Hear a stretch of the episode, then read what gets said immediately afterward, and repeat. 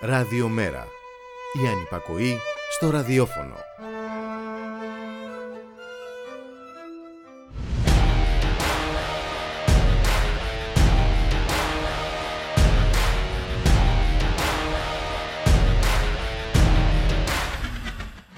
Και το έργο επαναλαμβάνεται. Η Νέα Δημοκρατία διαμορφώνει την ατζέντα και οι άλλοι ακολουθούν. Στις οθόνες παίζεται τώρα ο δίθεν πατριωτισμός, η εθνική νόμιμοφροσύνη, ο τουρκικός κίνδυνος και τα παιχνίδια με τη μειονότητα να εντάσσονται με άθλιο τρόπο στην προεκλογική αντιπαράθεση. Κάποτε ήταν ο κομμουνιστικός κίνδυνος. Τώρα η εθνική καθαρότητα που αφισβητείται. Και τι απίστευτη ηρωνία αλλά και τραγωδία σε μια Ελλάδα που ξεπουλιέται κομμάτι-κομμάτι. Χθες επικυρώθηκε η πόλη του λιμανιού του Ηρακλείου στον όμιλο Γκριμάλντι. Και αλήθεια, πόσο πατριωτικό είναι τα τέσσερα από τα πέντε μεγαλύτερα λιμάνια της χώρας να ανήκουν σε ξένους. Πόσο πατριωτική είναι η απώλεια οικονομικής δυνατότητας παρέμβασης Ποιος όμως θα μιλήσει γι' αυτό, ο ΣΥΡΙΖΑ ή το ΠΑΣΟΚ που έχουν βάλει την υπογραφή τους στο ξεπούλημα της δημόσιας περιουσίας; Και φυσικά καμία συζήτηση στα κανάλια της Συμφοράς για τη νέα αύξηση των επιτοκίων, τις νέες αυξήσεις που έρχονται στα τρόφιμα, τις νέες αυξήσεις που έρχονται στην κινητή τηλεφωνία και πάει λέγοντας. Και πάμε προς τις κάλπες της 25ης Ιουνίου προσπαθώντας να σπάσουμε αυτό το μαύρο κύκλο στον οποίο μας έχουν εγκλωβίσει.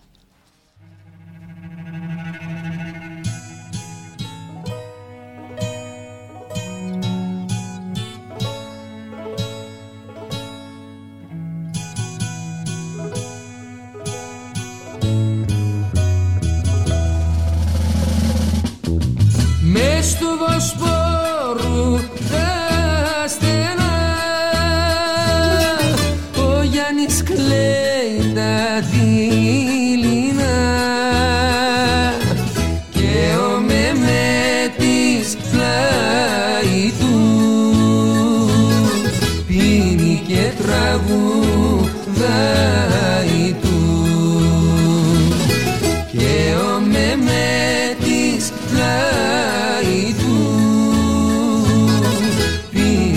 trago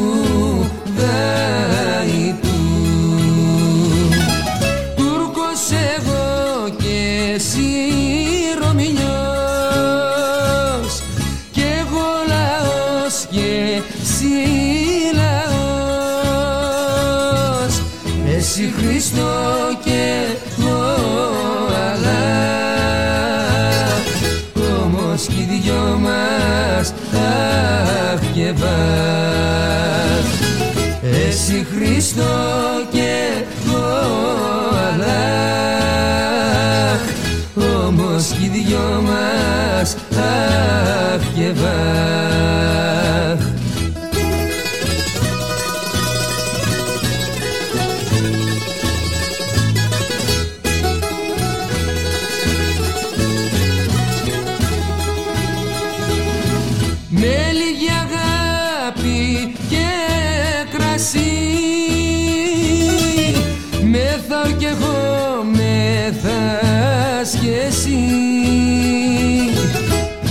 λίγο από το τάσι μου. Αδερφή και καρδάσι μου. Πιες λίγο από το τάσι μου. Αδερφή και καρδάσι μου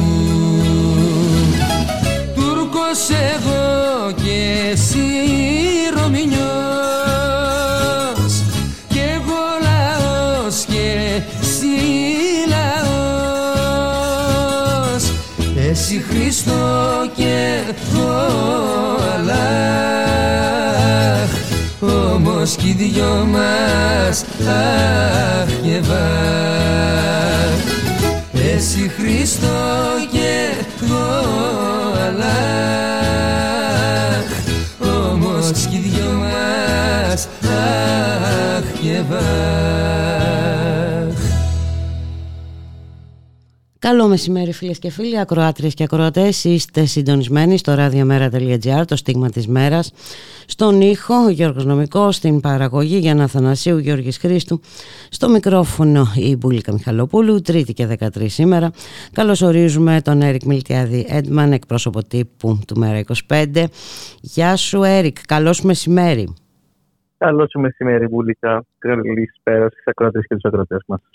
Λοιπόν, δεν ξέρω αν άκουσες την εισαγωγή μου. Ε, Γεγονός είναι πάντως Έρικ ότι η Νέα Δημοκρατία διαμορφώνει την ατζέντα ε, και εμείς, ή μάλλον όχι εμείς, ε, όλη η επικαιρότητα γυρνάει γύρω από αυτό. Αναφέρομαι στο νέο έργο που παίζεται τώρα, το θέμα της εθνικής ε, δίθεν καθαρότητας.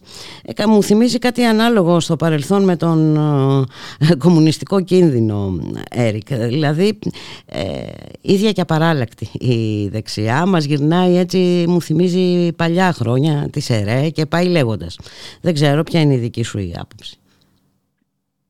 Γενικά βλέπουμε μια νέα δημοκρατία η οποία χρησιμοποιεί και εργαλειοποιεί το ποσοστό των τελευταίων εκλογών ε, τόσο για να ε, τσιμεντώσει και να θεσπηρώσει τον κόσμο της, όσο και ως όπλο ενάντια σε αυτούς που μπορεί ενδεχομένως να μην τους ψήφισαν στις προηγούμενες εκλογές. Δηλαδή, ότι κοιτάξτε να δείτε, το αποτέλεσμα των εκλογών που μας έρχονται είναι προκαθορισμένο. Οπότε, καλά θα κάνετε να τα έχετε καλά μαζί μας, διότι εμείς κάνουμε Ε, αυτή ακριβώς η στάση και αυτή ήταν και η ρητορική που χρησιμοποίησε η κυρία ε, Πακογιάννη.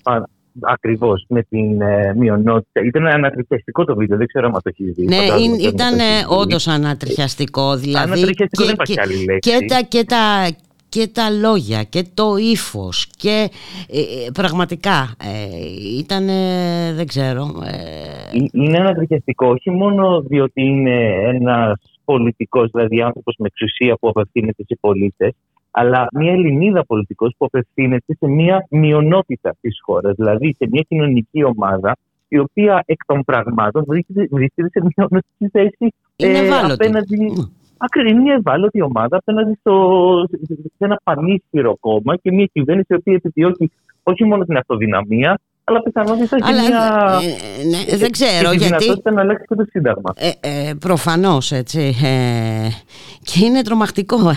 Όλος ο χάρτης ε, της Ελλάδας από τις εκλογές της 21η Μαου είχε βαφτεί μπλε. Εκτός από εκείνο το μικρό, μικρό κομματάκι ε, πάνω στη Θράκη. Το δηλαδή, γαλαδικό χωριό. Ναι, ναι, και, ναι, ναι. Πρέπει να μπλεδίσει και αυτό. Είναι τρομακτικό και, και, και, θα, και, να, και θα μπλεδίσει πάση θυσία. Ε, δηλαδή δεν δε, δε, δε θα παριάζουμε. Δηλαδή, πραγματικά γενικότερα και δεν είναι μόνο η κυρία Μπακογιά στη Ροδόπη και τη μειονότητα. Ε, εδώ πέρα είχαμε αυτά τα απίστευτα επίσης ανατριχιαστικά περιστατικά ε, τα οποία ε, δείχνουν την απόλυτη κατάρρευση του ΕΣΥ. Οι 63 άνθρωποι που πέθανε σε αγροτική καρότητα αστικό, γιατί δεν υπήρξε ασθενοφόρο να την μεταφέρει στο νοσοκομείο η 19χρονη έγκυος που πέθανε περιμένοντας ε, ασθενοφόρο, όχι, όχι, όχι σε καμιά βουνοκορφή, στη Νέα Μακρύ, ναι. έτσι, στην Αττική. Ε, και, και, και, και, άλλα παρόμοια περιστατικά τα οποία συνέβησαν μέσα σε λίγα 24 ώρα. Και η απάντηση τη Νέα Δημοκρατία μέσα από πέρα από τον κύριο Πνιγμένο, ο οποίος το, το θερμάτισε με τις δηλώσεις του ε, για του καρκινοπαθεί, Υπήρχαν και άλλες περιπτώσεις όπου ε, εκπρόσωποι του κόμματος βγαίνανε στα κανάλια και χρησιμοποιούσαν ως αντιεπιχείρημα το ποσοστό των προηγούμενων εκλογών.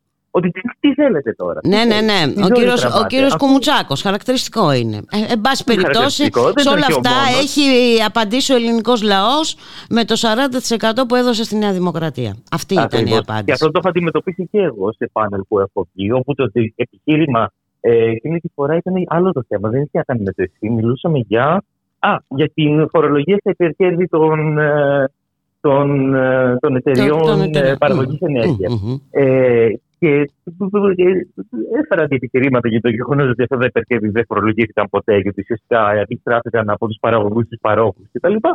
Και το αντιεπιχείρημα του κ. Σπανάκη εκείνη τη φορά ήταν πάλι συγγνώμη, κυρία Έτμαν, 40% δεν πήραμε στις προηγούμενες εκλογές. Άρα κάνουμε ό,τι γουστάρουμε. Ακριβώ. Ακριβώς. Ε, Μπορούμε να εκβιάζουμε, να δωροδοκούμε, να τάζουμε. Ήταν μια επαρμένη κυβέρνηση έτσι κι αλλιώ. Τώρα, ύστερα από αυτά τα αποτελέσματα, ε, είναι ένα λόγο παραπάνω να του κόψουμε λίγο τον μπόι. Ε, δεν, ε, δυστυχώς βρίσκονται σε, σε, σε, σε, μια πορεία αυτή τη στιγμή η οποία αυτόν τον ερντογανισμό, τον οποίο συζητάγαμε όλη την τελευταία τετραετία, mm-hmm. τον νιώθουν να δικαιώνεται με αυτό το αποτέλεσμα. Ε, για αυτό είναι πιο σημαντικό από ποτέ να υπάρχει μια πραγματικά αριστερή αντιπολίτευση σε αυτή τη Βουλή που μας έρχεται, διότι η Βουλή, έτσι όπως διαμορφώθηκε στις προηγούμενες εκλογές, είναι μια Βουλή δυστυχώς δυστοπική. Είναι. Ούτε μία φωνή να μιλήσει ενάντια σε 600 επίδομο που πήραν οι αστυνομικοί ύστερα από το θάνατο του Ρωμά συμπολίτη μας. Ούτε μία φωνή να μιλήσει κατά των εξορίξεων. Ούτε μία φωνή να πει ούτε ΝΑΤΟ ούτε Πούτιν. Αυτή ήταν η Βουλή η οποία διαμορφώθηκε και μια τέτοια Βουλή για μια ακόμα τετραετία θα είναι εξαιρετικά επικίνδυνη για τον τόπο, για την αριστερά και γενικότερα για τα δικαιώματα των πολιτών αυτής της χώρας.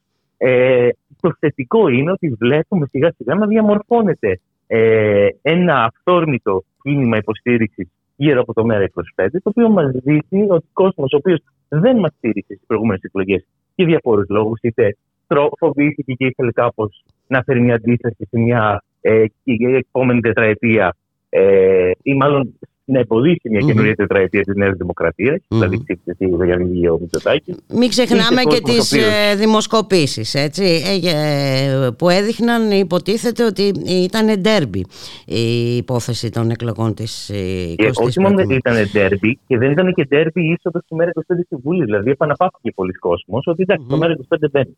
Mm-hmm. Ε, οπότε δεν υπήρχε μια εγρήγορση γύρω από, από, τις εκλογές ε, για το ΜΕΡΑ25. Αυτό δεν, δεν είναι πλέον έτσι τα πράγματα, είναι τελείως διαφορετικές επιλογές.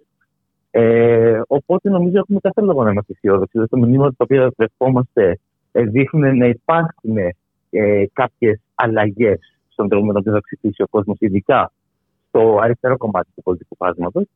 Ε, ναι, και ε, προσπαθούμε ναι. τον κόσμο να τον γύρω από την φωνή του μέρα του mm ε, γιατί εγώ για να επανέλθω στο πόσο δυστοπική θα είναι μια Βουλή όπως διαμορφώθηκε στις περασμένες εκλογές γιατί ε, ε, έχουμε και ένα ΣΥΡΙΖΑ και ένα ΠΑΣΟΚ που επί της ουσίας δεν μπορούν να κάνουν ουσιαστική αντιπολίτευση. Εκ των πραγμάτων δηλαδή έτσι. έχουν βάλει την υπογραφή τους στο ξεπούλημα της δημόσιας περιουσίας. Και αυτό το λέω με αφορμή και την α, χθεσινή πόλη του λιμάνιου του Ηρακλείου στον Όμιλο Γκριμάλτη είναι τρομερό, έτσι, Έρικ. Τέσσερα από τα πέντε μεγαλύτερα λιμάνια της χώρας ανήκουν σε ξένους.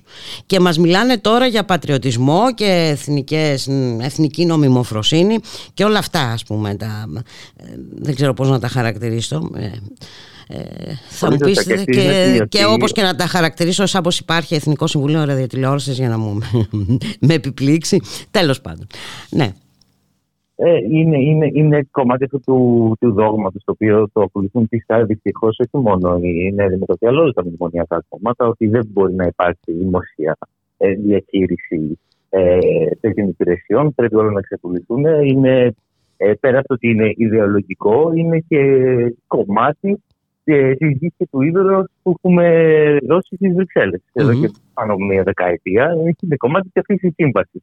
Οπότε όσο συνεχίζουμε να λέμε ναι σε όλα αυτά, θα συνεχίσουμε και τι ιδιωτικοποιήσει. Εδώ αξίζει να υπενθυμίσουμε ότι ο Όμιλο Γκριμάλτη είναι ο ίδιο όμιλο που αγόρασε και το λιμάνι τη Οικουμενίτσα. Τη Οικουμενίτσα. Σωστά. Πριν από ένα-δύο μήνε. Ε, και είναι ο όμιλο του οποίου ε, δύο μεταφορικά πλοία φέρει, τύπου ferry boat, ε, είχαν, είχαν, ε, υπήρξαν δυστυχήματα. Δηλαδή είναι ένας όμιλος προβληματικός. Mm-hmm. Με πλοία ε, τα οποία ε, και έχουν πιάσει φωτιά και έχουν και πεθάνει άνθρωποι. Οπότε δεν μπορούμε να περιμένουμε και σημαντικές επενδύσεις από ένα τέτοιο ε, όμιλο ε, στην Ελλάδα. όχι μόνο από ένα τέτοιο, αλλά το έχουμε δει τι σημαίνουν αυτές οι επενδύσεις. Ε, δηλαδή, τι, τι, τι, τι, να, γιατί να πρωτομιλήσουμε τώρα, να μιλήσουμε για τη Frontex, να μιλήσουμε για τα αεροδρόμια, για, ε, γιατί ακριβώς, να μιλήσουμε για το σιδηρόδρομο. Έτσι και ε, όντως ε, πρέπει να κόψουμε. Κάθε φορά που γίνεται μια καινούργια ιδιωτικοποίηση, προσπαθούν να το παρουσιάσουν ως κάτι καινούργιο. Και αυτή τη φορά θα είναι διαφορετικά. Ε, και πρέπει κάθε περίπτωση να την αναλύουμε ξεχωριστά για να δείχνουμε ξανά και ξανά αυτό το οποίο γνωρίζουμε ότι αυτές οι ιδιωτικοποιήσει δεν γίνονται για να, πέσει, για να πέσουν επενδύσεις ε, σε, σε ελληνικές υπηρεσίες ε, και σε ελληνικές υποδομές, αλλά για να πλουτίσουν κάποιοι λίγοι από τη φτωχοποίηση ε, των, αυτών των υπηρεσιών της χώρας. Και βέβαια ένα, ένα πολύ σημαντικό κομμάτι είναι ότι ε, δεν ακούμε τίποτα για τα ουσιαστικά προβλήματα και δεν, και δεν γίνεται διάλογος για το τι μας περιμένει, γιατί είναι γνωστό τι μας περιμένει το επόμενο ε, διάστημα, Έρικ. Γι' αυτό έχει τόσο... Το είχα σημειώσει μου, ήταν αυτό που ήθελα να, να πω ότι όπως και στις προηγούμενες εκλογές, έτσι και σε αυτές, δεν γίνεται καμία συζήτηση ουσίας. Το είχαμε πει και στις προηγούμενες, θυμάμαι, το είχαμε πει πολλές φορές. Ε, προσπαθούν και στοχεύουν το δημόσιο διάλογο γύρω από θέματα ε, του, του τύπου τι κάνει η πλασία της ελευθερίας, η ζωή του Κωνσταντοπούλου και καρδούλε. Και με, με, με την αγάπη και θα συνεργαστεί με τη θα μπει, δεν θα μπει στη Βουλή. Ε, για τα λεγόμενα του ενός και του άλλου ε, υποψήφιους βουλευτής αλλά καμία ουσιαστική συζήτηση γύρω από πολιτικά προγράμματα και τι προβλέπεται για το μέλλον αυτής της χώρας, όταν για παράδειγμα γνωρίζουμε ότι ε, από του χρόνου δεν θα επιτρέπεται στο ελληνικό κράτος να επιδοτεί τους λογαριασμούς ηλεκτρισμού. Mm-hmm. Δηλαδή, το ποσό που αναγράφεται πάνω δεξιά στους λογαριασμούς που μας έρχονται στη γη μας θα πρέπει να το πληρώνουμε στο 100%. Mm-hmm. Πώς; Πώς; Μπορεί να βγει ένας άνθρωπος να μας πει ποιο είναι το σχέδιο για αυτό, όχι μόνο της κυβέρνησης, και της αντιπολίτευσης, της αξιωματικής αντιπολίτευσης. Πώς σχεδιάζουν να το κάνουν αυτό, αν δεν καταργήσουν το χρηματιστήριο ενέργεια. Άμα συνεχίζουν να ορίζουν τις τιμές ε, οι ολιγάρχες της ενέργειας, πώς θα πληρώνουν κόσμο τους λογαριασμούς; Δεν γίνεται συζήτηση γύρω από αυτό, επειδή δεν βολεύει κανένα από τα μεγάλα συστημικά κόμματα. Mm-hmm. Οπότε, για να αποφύγουν ουσιαστικές πολιτικές συζητήσεις γύρω από ε. θέματα στα οποία δεν έχουν απαντήσει, αναλώνουν σε όλα τα άλλα. Σε όλα τα άλλα και μάλιστα με αισχρό και χιδαίο τρόπο ε, Πολάκης, ε, Έρικ. Ακριβώς. Αλλά μόνο έτσι γίνεται για να, για να κερδίζουν τις εντυπώσεις. Για να κερδίζουν τις εντυπώσεις. Ε, και εδώ ήδη ακούμε ότι το επόμενο διάστημα αναμένονται νέες ανατιμήσεις στα, στα τρόφιμα. Έτσι, νέες ανατιμήσεις στην ε, κινητή τηλεφωνία. Τίποτα, κουβέντα, ε, σιγή σιγή ε, και έχουμε και έναν ε, Κώστα Μπακογιάννη να βάζει πρόστιμα. Ένα Κώστα Μπακογιάννη που έχει καταστρέψει τα πάντα. Ας πούμε. Έχει ξυλώσει πεζοδρόμια, έχει, ε, έχει κάνει μια πανεπιστημίου για πει και τι, άπειρα τα έργα και οι μέρες του σε ό,τι αφορά την, καταστροφή. Να, να, καταστρέψει την Ακαδημία Πλάτωνος, τον Λόγο Στρέφη, μικρούς... Την πλατεία εξαρχείων, εντάξει, όχι μόνος του, ναι, εντάξει. Με τα 30 δεντράκια που έχουν μείνει στα εξάρτητα, να τα κόψει και τα 30. Ε, και προσπαθεί ένας τέτοιος δήμαρχος να παρουσιάσει το ΜΕΡΑ25, το μόνο αυθεντικά ε, οικολογικό κόμμα της τελευταίας τετραετίας εντός της Βουλής, ε, ως επικίνδυνο για το περιβάλλον. Δηλαδή, είναι απόλυτη αριστοτέλη αλήθεια. Είναι πραγματικά εξοργιστικό Επίσης, επειδή αυτό το πρόσημο το οποίο επιβλήθηκε στο ΜΕΡΑ 25 είναι και τελείως αυθαίρετο. Προσπαθούμε ε, εδώ και δύο μέρες ναι. να μάθουμε πώς ακριβώς υπολογίστηκε το ποσό το οποίο ε, ζητά να κατευθυνθεί από το ΜΕΡΑ 25 στο Δήμο Αθηναίων και δεν μπορούν να μας πούνε. Α, μάλιστα, έτσι. Ε, επιβλήθηκε και στο ΚΚΕ, έτσι, εντάξει. Ε, ακριβώς, ακριβώς. Και προφανώς την μπάλα την πήρε για το ΚΚΕ και πολύ πιθανό να μην είναι και το τελευταίο κόμμα. Τη στιγμή φυσικά που όταν το κυβερνών κόμμα της Νέας Δημοκρατίας μπορεί και αγοράζει, εξαγοράζει μέσω της λίστας ΠΕΤ όλα τα μέσα ενημέρωσης. Μπορεί και αγοράζει με τους τεράστιους προπολογισμού και τα δανεικά τα οποία έχει όλο τον χώρο στα δίκτυα κοινωνικής δικτύωσης μεσοχορηγούμενο. Mm-hmm. Και δεν αφήνει ούτε Σπιθάμι. Σε, μικρότερο, σε μικρότερα κόμματα. Προφανώς ο τελευταίος δημόσιος χώρος που μας έχει απομείνει, οι γειτονιές μας, οι δρόμοι μας, οι πλατείες μας, θα μας τον απαγορεύσουν και αυτό. Μέχρι να μην ακούγεται καμία άλλη φωνή πέρα ναι, ναι. Θέλουν σιωπή νεκροταφείου. Αυτή είναι η ουσία, Έρικ. Γι' αυτό είναι και πολύ σημαντικό ε, να κάνουμε ό,τι μπορούμε ε, το διάστημα που απομένει να τους κόψουμε έτσι, να τους κόψουμε κάτι από τα φτερά τους. Ε.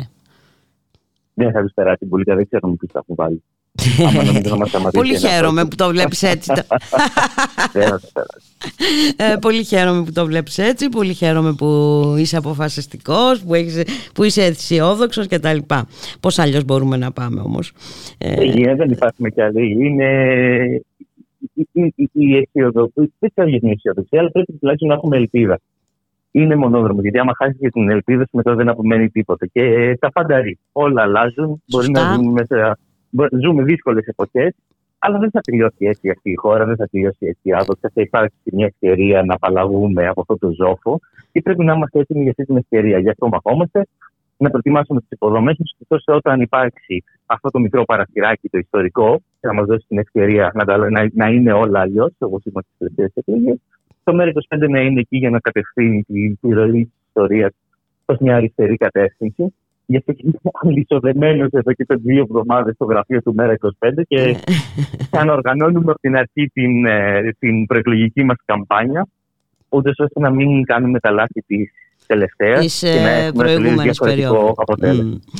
Σήμερα υπάρχει, είναι η συγκέντρωση στο Ηράκλειο. Ε; Σωστά. Α, σήμερα είναι στο Ηράκλειο, αύριο είναι στη Θεσσαλονίκη.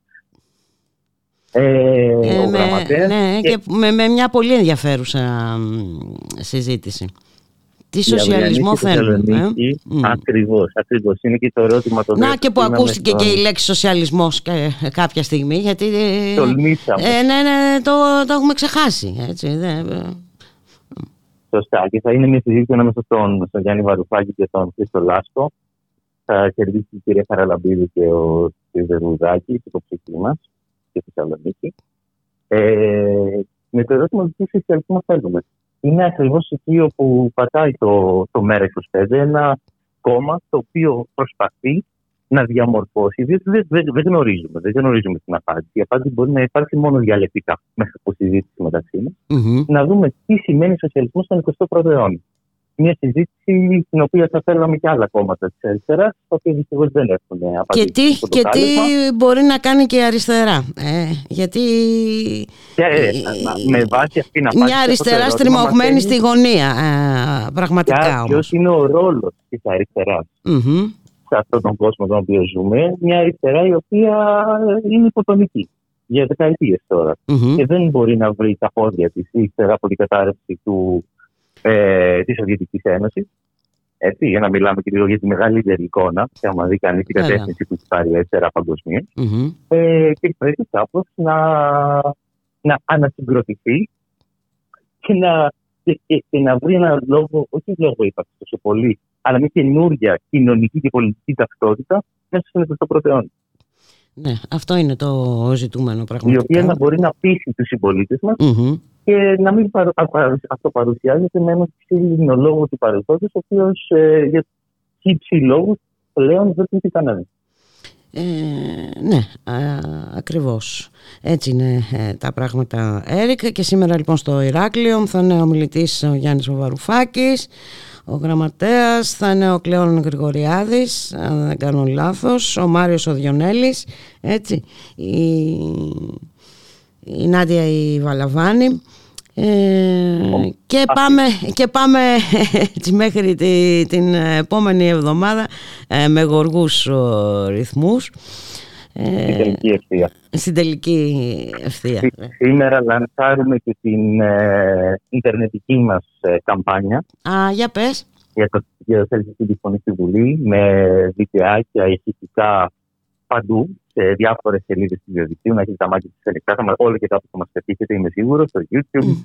στα μέσα κοινωνικής δικτύωσης. Έχει γίνει μια καινούργια δουλειά με ανανεωμένη αισθητική mm-hmm. ε, και ε, ανυπομονώ να τη συζητήσουμε σε μια από τι επόμενε μας ε, συνομιλίες, να μην πεις εντυπώσεις. Ωραία. Θα τα πούμε λοιπόν αύριο, ελπίζω αύριο. Θα σου πω και τις εντυπώσεις μου. Λοιπόν, να είσαι καλά. Σε ευχαριστώ πολύ. Καλή συνέχεια. Καλή, συνέχεια, καλή δύναμη. Σε όλους μας. Γεια χαρά.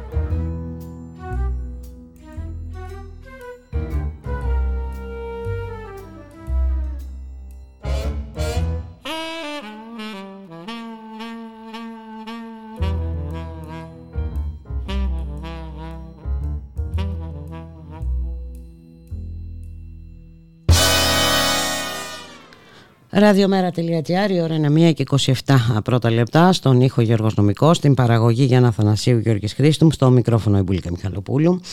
Αύριο αναμένεται και νέα αύξηση των επιτοκίων ε, από την Ευρωπαϊκή Κεντρική Τράπεζα, πράγμα που σημαίνει ότι θα αυξηθούν περαιτέρω οι, οι δόσεις των ε, δανείων και των στεγαστικών βεβαίως. βεβαίως.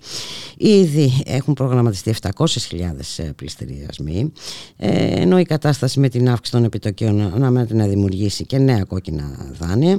Έχουμε όμως μια είδηση θετική, δεν ξέρουμε κατά πόσο μπορεί να αξιοποιηθεί από τους δανειολόγους ε, με απόφαση της Αντισαγγελέα Εφετών Αθήνας ε, Εκατερίνης Ρούμπου ε, και με το ερώτημα περί παραβίασης δικαστικού απορρίτου ερευνάται η υπόθεση που σχετίζεται με την Τράπεζα της Ελλάδας και τα ΦΑΝΣ. Να δούμε κατά πόσον αυτή μπορεί να προκαλέσει η απόφαση αμφισβήτηση εκείνης που προηγήθηκε του Αρίου Πάγου. Θα τα συζητήσουμε αυτά με την δικηγόρο την κυρία Αριάδνη Νούκα. Καλό σας μεσημέρι κυρία Νούκα Γεια σας, καλό σας μεσημέρι. Είχαμε λοιπόν αυτή την απόφαση, η οποία τι σημαίνει, τι μπορεί να σημαίνει πρακτικά, α, κυρία Νούκα; Κοιτάξτε, ε, αυτό είναι σε επίπεδο ποινικού δεν είναι σε επίπεδο ε, της αστικής φύσεως διαφοράς που έκρινε ε, ο Άριος Πάγος. Βεβαίως, ε, είχε γίνει και, και ορθά, είχε γίνει μια καταγγελία από το Δικηγορικό Σύλλογο Αιγείου ε, στην εισαγγελία ε, για το θέμα ότι μήνες πριν από την ε, ε απόφαση. Συζήτηση, όχι μόνο την απόφαση, τη συζήτηση. συζήτηση της υπόθεσης, δηλαδή το Νοέμβριο, να το πούμε την, ε, την έκθεση της ε, Τράπεζας της Ελλάδος, την ετήσια, ε, είχε προαναγγελθεί ότι θα εκδοθεί Θετική απόφαση, απόφαση υπέρ των ναι, ευθέως. Ε, αν θυμάμαι καλά, στη σελίδα 91, δεν κάνω λάθος, αν το θυμάμαι καλά απ' εξω Λοιπόν, ότι θα εκδοθεί άμεσα ε, απόφαση θετική της, α, της σχετικής υπόθεσης υπέρ των σέρβισες. Όπως και έγινε. ότι... ε; Ναι, όπως, και έγινε, φυσικά. Λοιπόν, ε, αντιλαμβάνεστε φυσικά ότι αυτά δεν μπορούν να συμβαίνουν σε ένα κράτος δικαίου.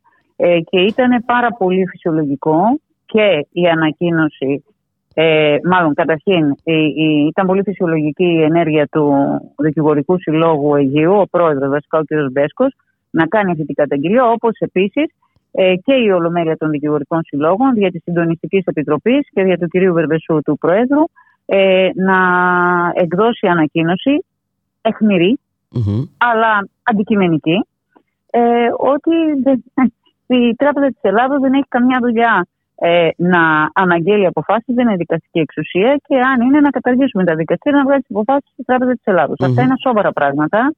Δεν ούτε συνάδουν με ένα κράτος δικαίου ούτε τίποτα. Λοιπόν, αυτή η καταγγελία λοιπόν του Δικηγορικού Συλλόγου του Αιγείου, του Πρόεδρου της, ε, κρίθηκε ότι πρέπει να μπει στο αρχείο από τον Εισαγγελέα Πρωτοδικών που χειριζόταν την υπόθεση, γιατί δεν προέκυψαν κάποια στοιχεία. Και ε, έτσι όπως η οικονομία μας προβλέπει, για να τεθεί στο αρχείο πρέπει να υπάρχει και σύμφωνη γνώμη του εισαγγελέα αυτών. Η εισαγγελέα λοιπόν εφετών, η συγκεκριμένη, δεν συμφώνησε με τον εισαγγελέα πρωτοδικών και διέταξε περαιτέρω ε, προκαταρκτική εξέταση. Ε, Επομένως, αναμένουμε τώρα το αποτέλεσμα να ολοκληρωθεί ε, το στάδιο αυτό και να δούμε αν θα υπάρχουν ποινικές διώξεις, κατά ποιον, για ποιους λόγους.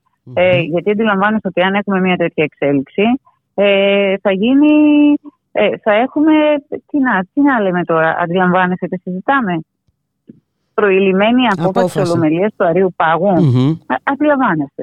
Ε, Μιλάμε για την ηγεσία προφανώς. της ελληνικής δικαιοσύνης. Ε, έτσι ακριβώς. Όμως, όμως αντικειμενικά, αντικειμενικά, όποιος ανοίξει στη σελίδα 91 της συγκεκριμένης έκθεσης της Τράπεζας Ελλάδος το Νοέμβριο του 2022 προαναγγέλλεται η απόφαση. Η απόφαση. Εδώ πιθανολογούμε ότι κάτι συμβαίνει. Αναμένουμε να δούμε την εξέλιξη. Ε, και ανάλογα με την εξέλιξη θα δούμε αν θα υπάρξουν και ανατροπές. Ε, σε κάθε περίπτωση βέβαια, ε, ήδη η απόφαση αυτή του Αρείου Πάγου έχει δημιουργήσει ε, κάποια πολύ σημαντικά ζητήματα ε, από εκεί και πέρα. Δηλαδή αν πούμε ότι η απόφαση του Αρείου Πάγου αυτή όλα ok okay και δεν θα έχουμε θέματα ποινικών διώξεων κτλ. Ας πάρουμε αυτή την περιπτωση Ε, την ακολουθούν τα δικαστήρια, το ξέρετε, αλλά από εκεί και πέρα ε, έχουν προκύψει ε, πολύ σοβαρά νομικής φύσεως σημαντικά το οποίο ένα από αυτά, ε, για ένα μάλλον από αυτά, ήδη έχει εκδοθεί απόφαση πριν από τρεις εβδομάδες περίπου, ε, τη χειριστήκαμε κιόλας εμείς εδώ στο γραφείο, ε, όπου πλέον οι συμβάσεις, ε, η συγκεκριμένη μάλλον σύμβαση ε, μεταξύ του διαχειριστή, δηλαδή του servicer και του φαν, mm κρίθηκε απόλυτα άκυρη. Σας πληροφορώ ότι οι συμβάσεις είναι πανομοιότυπες όλων των servicer με όλα τα fans. λοιπόν, κρίθηκε απόλυτα άκυρη γιατί δεν είχε τους όρους και τις προποθέσει που ο νόμος που επέλεξε ο Άριος Πάγος για να βγάλει την απόφαση. Στη συγκεκριμένη, ακριβώς, στη συγκεκριμένη περίπτωση. Μα εμείς τα περιμέναμε αυτά. Αυτή η λόγη ανακοπής, αυτό που σας λέω τώρα, ήταν λόγος ανακοπής από την αρχη Δηλαδή, από την αρχή εννοώ πριν εκδοθεί η απόφαση του Αριού Πάγου, πριν εκδοθούν οι πρώτες αποφάσεις που έλεγαν ότι τα φαντ δεν μπορούν να κάνουν εκτέλεση, τις οποίες αποφάσεις ανέτρεψε ο Άριο Πάγος. Mm-hmm. Αυτά είχαν προβλεφθεί από εμά. Ξέρετε, όταν κάποιος ασχολείται με ένα αντικείμενο για 15 χρόνια, από πόσο, από το 13, πόσο είναι, περίπου, ε, όχι 10 χρόνια, Λοιπόν, ε, αντιλαμβάνεστε ότι όλα αυτά τα προβλήματα ε, τα, τα αντιλαμβάνετε. Δηλαδή, τι θα γινόταν στην περίπτωση που ο Άριος ήταν υπέρ των φαντ, τι θα γινόταν στην περίπτωση αν ο Άριος ήταν υπέρ των περιβλητών. Η απόφαση του εννοώ. Λοιπόν, η απόφαση λοιπόν υπέρ των services και των fans εννοείται, δημιούργησε προβλήματα. Δεν μπορεί να έχουμε μία ε, δικαιοσύνη που η δικαιοσύνη να παίρνουν η μία διάταξη από ένα νόμο, μία διάταξη από άλλο νόμο, μία διάταξη από ένα τρίτο νόμο.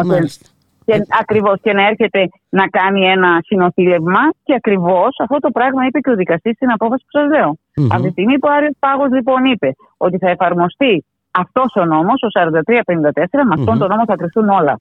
Και επομένως εννοείται ότι αυτοί δεν, ε, αυτοί όταν εννοεί services με τα fans, δεν ε, ακολούθησαν τις προϋποθέσεις που έθετε ο 4354 με αποτελεσμα ο νόμος δηλαδή που είπε ο Άριος Πάγος ότι εφαρμόζεται, με αποτέλεσμα οι συμβάσεις όλες να έχουν τεράστιο ζήτημα. Και δεν είναι το μόνο ζήτημα, υπάρχουν και άλλα ζητήματα. Θα δείτε ότι στην πορεία θα βγουν και άλλες αποφάσεις με για διαφορετικούς λόγους που θα ακυρώνουν τις κατασχέσεις. Νομικούς πάντα λόγους έτσι.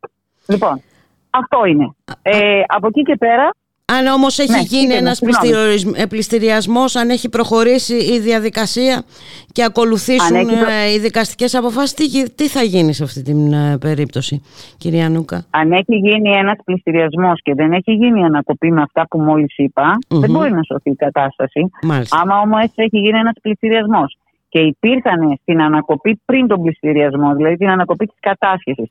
Αυτοί οι λόγοι που μόλις προανέφερα, Μάλιστα. εννοείται ότι αυτός ο πληστηριασμός θα ακυρωθεί, θα ανατραπεί. Μάλιστα. Εννοείται, τι δεν το συζητάμε αυτό. Άρα, ε, καλό είναι. Δεν μπορούν όλα. Δεν μπορούν όλα να είναι υπέρ των φαντ, υπέρ των τραπεζών και υπέρ των συμφερόντων σε αυτή τη χώρα. Αυτό έχω να πω. Ε, προφανώς. Ε, να όμως που ευτυχώς υπάρχουν και αντιδράσεις ευτυχώς που υπάρχουν και αποφάσεις. Ε, που τέλος πάντων μας δημιουργούν ελπίδες ότι ε, αυτό που λέτε ακριβώς ότι ε, δεν θα κάνουν μονίμως τα φανς και οι σέρβισες και δεν ξέρω θέλουν. ό,τι θέλουν.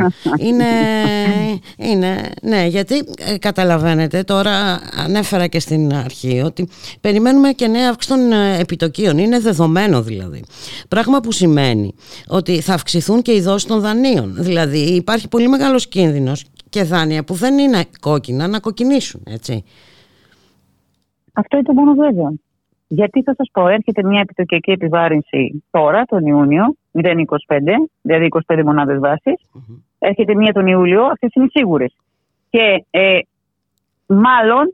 Αύριο μάλλον, αποφασίζουν και νέα, 0,35 αν δεν κάνω λάθος. Ναι, Να τα βάλουμε ε, όλα αυτά μαζί. μπορεί να πάει και 0,35. Απλά 0,25 ακούστηκε με, τουλάχιστον μέχρι προχθές ότι θα είναι. Τώρα δεν ξέρω αν το πήγαν 0,35. Ανακοίνωσαν κάτι μέχρι αυτή τη στιγμή. Μιλάμε, δεν ξέρω, είμαι στα δικαστήρια, δεν γνωρίζω τι έχει γίνει από το πρωί. Ε, Τέλος πάντων, 0,25-0,35 αντιλαμβάνεστε ότι τα δάνεια έχουν πρόβλημα. Να, να διευκρινίσουμε βέβαια ότι για τα στεγαστικά πρώτης κατοικίας δεν υπάρχει θέμα, γιατί ήδη με απόφαση των τραπεζών πάγωσε η δόση πότε πάγωσε βέβαια, στην, μετά την έκτη επιτοκιακή επιβάρυνση. Μάλιστα. Δηλαδή, όλη την επιβάρυνση την έχει πάνω το δάνειο. Αλλά από εκεί και πέρα, δηλαδή αυτές οι αυξήσεις δεν mm-hmm. θα ε, υπολογιστούν. Αλλά όλα τα άλλα δάνεια, δηλαδή επιχειρηματικά, επαγγελματικά, πιστοτικές, καταναλωτικά, όλα ακολουθούν την κάθε α, ε, επιβάρυνση επιτοκιακή που αποφασίζεται. Αυτό αντιλαμβάνεστε ότι και μέσα σε αυτές τις συνθήκες όλες του πληθωρισμού, της ακρίβειας, της ενεργειακής επιβάρηση που υπάρχει για την κατανάλωση του ρεύματος. Τα οποία όλα, έρχονται, όλα έρχονται κυρία Νούκα. Δεν, είναι, δεν το λέμε εμείς. Είναι εδώ, είναι εδώ, δεν έρχονται. Είναι εδώ, είναι εδώ, εδώ ναι. αλλά θα έρθουν mm. ακόμα χειρότερα. Είναι δεδομένο αυτό. Δηλαδή, ε, θα σταματήσει η επιδότηση για την ενέργεια. Αυτό είναι δεδομένο. Ναι, αυτό το έχει πει ήδη η Κομισιόν. Οπότε δεν oh, είναι θέμα. Ναι, ναι, ναι. ναι. ναι. Ε, οπότε, ε, επανερχόμαστε από τον Ιανουάριο του 2024 στην υποχρέωση των πρωτογενών πλεονασμάτων, δηλαδή ε, τέρμα η δημοσιονομική χαλαρότητα ε, που υπήρχε λόγω ε, της πανδημίας. Οπότε καταλαβαίνουμε τι, τι ε, ναι, καταλαβαίνουμε όλοι τι συμβεί. Εννοείται.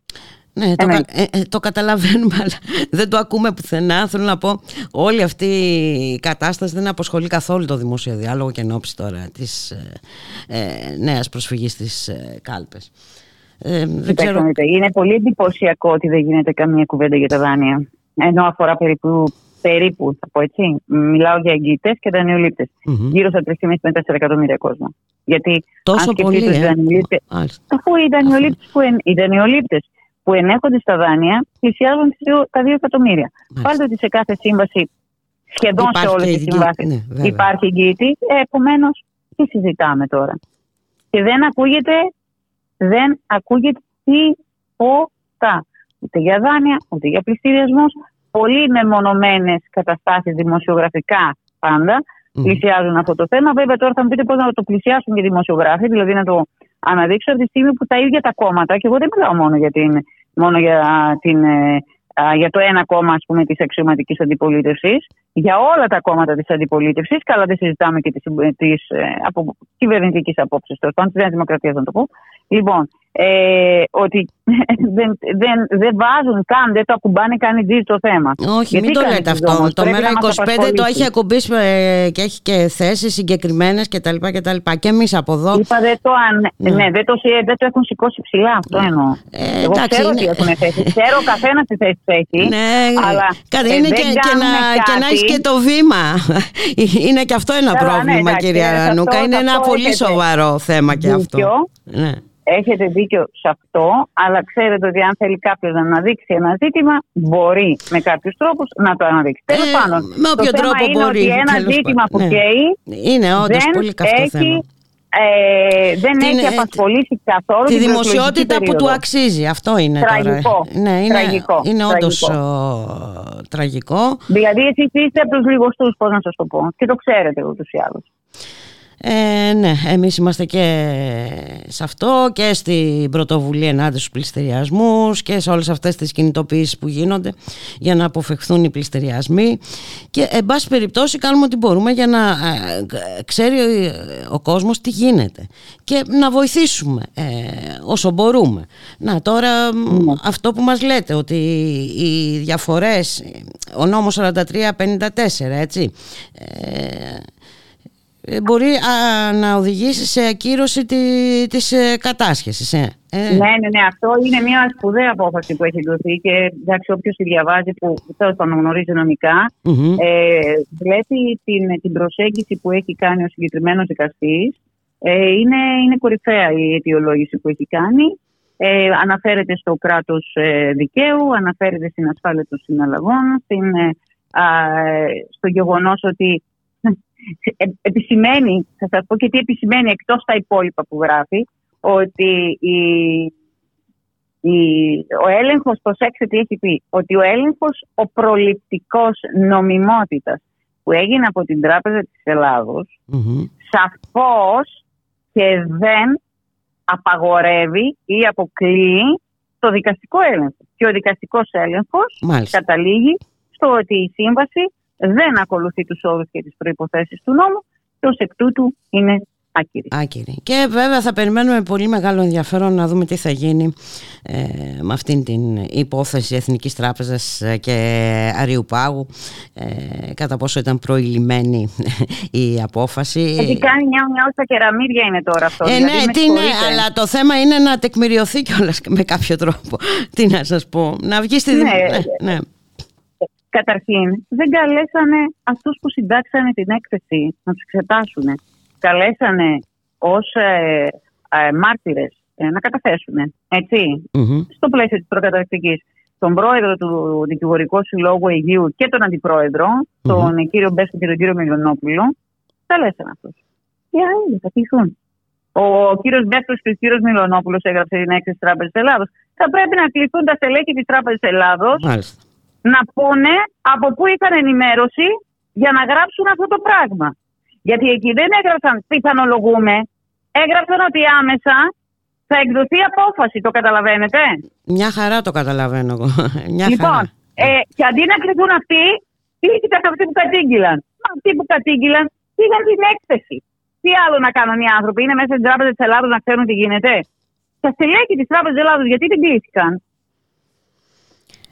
Πολύ σωστά. Τουλάχιστον από αυτά που έχουν διαρρεύσει δημοσιογραφικά. Έτσι. Εγώ δεν ξέρω ναι. τη δικογραφία. Δημοσιογραφικά λοιπόν, έτσι όπως καλύφθηκε το θέμα, και μάλιστα από ένα site το οποίο ασχολείται με δικαστικά ζητήματα, το δικαστικό.gr, αυτό το ανέδειξε το θέμα. Λοιπόν, ανέφερε ότι κλείστηκαν μόνο οι δύο.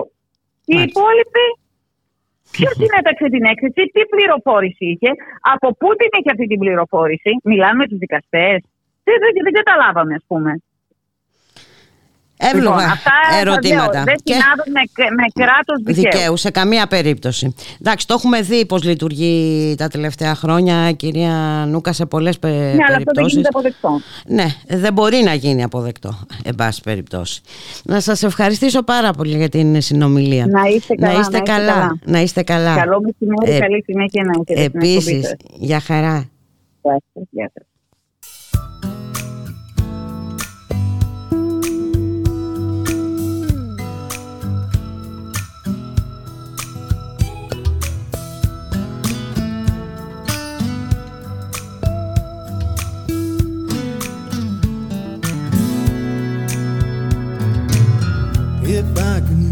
The stars, pull one down for you, shining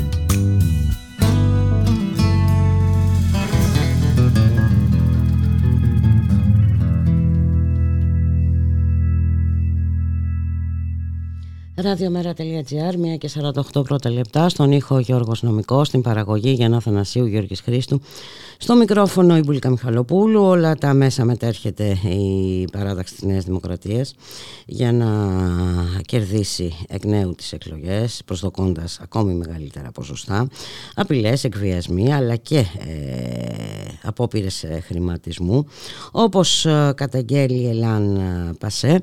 Να καλωσορίσουμε όμως τον κύριο Βασίλη Πάντζιο από την Πανελλαδική Συνομοσπονδία Ελλήνων Ρωμά, Ελάν Πασέ. Καλό σας μεσημέρι κύριε Πάτζιο. Καλό μεσημέρι, ευχαριστώ για την πρόσκληση. Εμείς ευχαριστούμε που ανταποκριθήκατε και πραγματικά ε, εδώ στείλατε αναφορά από ό,τι διαβάζω στο Υπουργείο Εσωτερικών και της Κοινοβουλευτικής Ομάδας εκφράζοντας ανησυχία ε, με, σχετικά με περιστατικά απόπειρας χρηματισμού Ρωμά πολιτών. Για πέστε μας.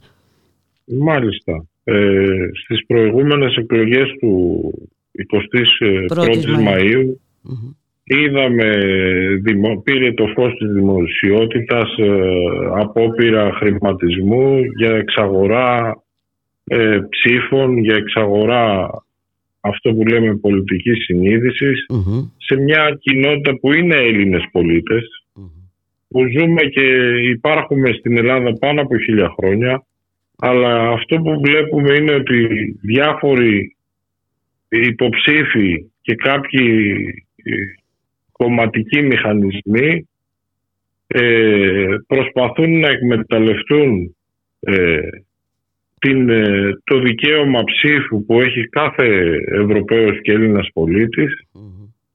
με βάση την πολλαπλή ευαλωτότητα και της στέρησης μόρφωσης αλλά και ακραίας φτώχειας. Αυτό το φαινόμενο πολλές δεκαετίες τώρα και οφείλουμε σαν πρόσωποι και σαν συνομοσπονδία Ελληνοφωνία να προασπίσουμε την κοινότητά μας, να συμβάλλουμε ε, σε συνεργασία με τις αρχές ώστε να εξαλείψουμε τέτοια φαινόμενα και να δημιουργήσουμε και εκπαιδευτική επιμόρφωση στις κοινότητες μας ώστε να μηδενίσουμε τέτοια φαινόμενα τα οποία παραβιάζουν το νομικό πολιτισμό μας, τη δημοκρατία, τα ανθρώπινα δικαιώματα. Έχουμε δει επίσης το τελευταίο διάστημα από μέσα κοινωνικής δικτύωσης να γίνονται αναφορές από μέλη της κοινότητας μέσω του Facebook, μέσω του TikTok και να εκφράζουν, ε, να διαμαρτύρονται ότι υπάρχουν μηχανισμοί των κομμάτων οι οποίοι προσπαθούν να εξαγοράσουν την ψήφο ε, μελών της κοινότητας των Προφανώς αυτό δεν αφορά όλα τα κόμματα κύριε Πάτζιε, έτσι δεν είναι.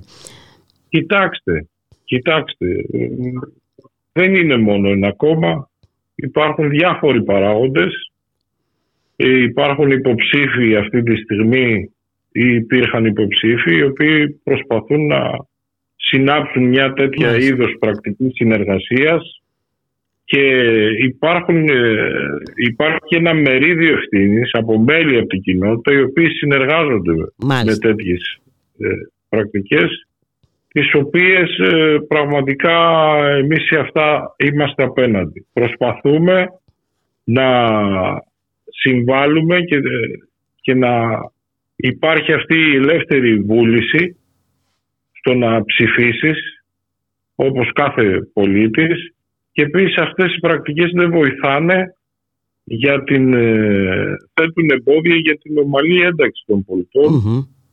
της κοινότητας των Ελλήνων Τσιγκάνων οι οποίοι βάλλονται. Ένα μεγάλο μέρος της κοινότητάς μας είναι σε δυσμενή θέση, είναι αγράμματος κόσμος.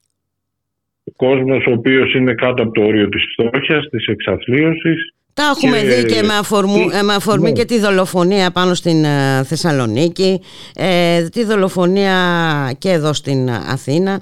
Και είναι τρομερό. Άνθρωποι που σε μη ε, προεκλογικές ε, περιόδους δεν αντιμετωπίζονται με τη δέουσα ε, προσοχή ε, από την πολιτεία όπως θα έπρεπε έτσι, να προσπαθούν τώρα να, του, να εκμεταλλευτούν αυτήν ακριβώς την ευαλωτότητα για να προσκομίσουν εντάξει, κομματικά ωφέλη. Είναι πραγματικά από όποια πλευρά και να το δεις είναι απαράδεκτο αλλά είναι ακόμη πιο απαράδεκτο όταν γίνεται ε, όταν αφορά ε, ευάλωτους ανθρώπους. Αντικειμενικά ευάλωτους δηλαδή. Πράγματι, πράγματι. Εμείς στείλουμε χέρι συνεργασίας να ενεργοποιηθεί ο κρατικός μηχανισμός να βρούμε τρόπους συνεργασίας ώστε να εξαλείψουμε και να μηδενίσουμε τέτοια ε, τα οποία είναι απαράδεκτα, παραβιάζουν την εγχώρια νομοθεσία και την ευρωπαϊκή και παραβιάζονται και ανθρώπινα δικαιώματα. Είμαστε στο πλευρό του κυρίαρχου κράτους να συνεργαστούμε ώστε να αποφύγουμε και να βάλουμε εμπόδια σε τέτοιες συμπεριφορές. Η κοινότητα των Ελλήνων Τσιγκάνων στην πλειοψηφία της είναι ευάλωτη. Αυτό, Αυτό τεκμηριώνεται μέσα, μέσα από απογραφές, καταγραφές και ε, διάφορες εργασίες που έχουν γίνει από επιστημονικούς εθνικούς φορείς και ευρωπαϊκούς. στο στάδιο της ένταξης. Είναι ένα ζήτημα κοινωνικό το οποίο είναι ανευπλήρωτο δεκαετίες τώρα και μέσα στο πλαίσιο αυτό της ένταξης προσπαθούμε κι εμείς να δημιουργήσουμε μια να διασφαλίσουμε και να δημιουργήσουμε ένα περιβάλλον ώστε οι πολίτες να ψηφίζουν με κριτήριο, με άποψη, με δικιά τους βούληση και ελευθερια Η εκμετάλλευση ε, συμπολιτών μας και πολιτών μας με τέτοιου είδους πρακτικές πραγματικά είναι ένα παράδεκτο και ε, παράνομο με βάση το νομικό πολιτισμό μας ε, παράνομη πράξη. Ε, ε, σίγουρα καλούμε κύριε... Τις αρχές, ναι. Καλούμε τις αρχες μέσα από αυτό το, το υπόμνημά μας, την αναφορά μας, να λάβουν μέτρα και να σταθούν στο ύψος των περιστάσεων και να μπορέσουμε να καταφέρουμε κάτι το οποίο μας αφορά όλους. Η δημοκρατία πρέπει να λειτουργήσει ε, ελεύθερα να μην, να μην εκμεταλλεύονται ανθρώποι, ανθρώπους που είναι σε δυσμενή θέση. και ευάλωτη θέση, να τους εκμεταλλεύονται και να ξαχωράζουν την ψήφο τους. Βέβαια υπάρχουν και μέλη από την κοινότητα οι οποίοι συνεργάζονται, mm-hmm. μας λυπεί αυτό το γεγονός, αλλά δεν σημαίνει ότι ε, βαραίνει όλη την κοινότητα των Ελλήνων Ρωμάτων, των Ελλήνων Τσιγκάνων. Ε, πάντως κύριε Πάντια η δημοκρατία θα λειτουργούσε καλύτερα ε, αν γινόταν ε, συστηματική προσπάθεια ένταξης ε, ε, αυτών των ανθρώπων έτσι, ένταξης των τσιγκάνων αυτό είναι ένα, αυτό, αυτή θα ήταν λειτουργία της δημοκρατίας γιατί προφανώς κάποιοι θέλουν να υπάρχουν τέτοιες ευάλωτες κατηγορίες και αδύναμες προκειμένου να τις εκμεταλλευτούν με κάθε τρόπο είτε να, είτε να τις δαιμονοποιήσουν έτσι, ε, και, να, και, να αποτελούν τον εύκολο στόχο. Εμείς σαν πανελλαδικό όργανο, Πανελλαδική Συνομοσπονδία Ελλήνων Ρωμά Ελλάν Πασέ, καθημερινά αγωνιζόμαστε στο πεδίο και σε όλα τα επίπεδα να συνεργαστούμε με τις αρμόδιες αρχές ώστε να δημιουργήσουμε ε, το κλίμα, να διαμορφώσουμε τις συνθήκες ώστε οι, οι, οι γενιές που έρχονται, τα νέα παιδιά, οι κοινότητες να ενταχθούν ομαλά στο σύνολο της κοινωνιας να ενταχθούν ενεργητικά ώστε να συμβάλλουν σε όλα τα επίπεδα. Είναι ένα ανοιχτό ζήτημα αυτό, μια ανοιχτή κοινωνική που ε, ο δικός μας αγώνας είναι να αναζητήσουμε επιτέλους σε συνεργασία με τις αρχές να δώσουμε λύση σε αυτά τα μεγάλα κοινωνικά ε, προβλήματα που βιώνει και αντιμετωπίζει δεκαετίες τώρα η κοινότητά μας. Ε, και ε, βλέπουμε, είδαμε τώρα και ένα παράδειγμα εκεί, αναφέρουμε στη Θεσσαλονίκη και στο συνεταιριστικό ε, καφενείο ε, που έκαναν ναι. κάποια ναι. παιδιά, πολύ σημαντική αυτή η προσπάθεια. Εντάξει, υπήρξαν και αντιδράσεις, αλλά υπήρξε και αλληλεγγύη. Βρέθηκαν ε, και πολλοί και καλλιτέχνες στο πλευρό τους. Υπάρχουν άνθρωποι που ενδιαφέρονται, υπάρχουν άνθρωποι που προσπαθούν ε, και είναι Θα πρέπει να ληφθούν μέτρα να εξαλείψουμε κάθε μορφή αποκλεισμού, ρατσισμού και αντιτσιγκανισμού. Είναι ένα, ε, ένα γεγονός και αυτό που έχει ριζώσει στις αντιλήψεις κάποιων συμπολιτών μας.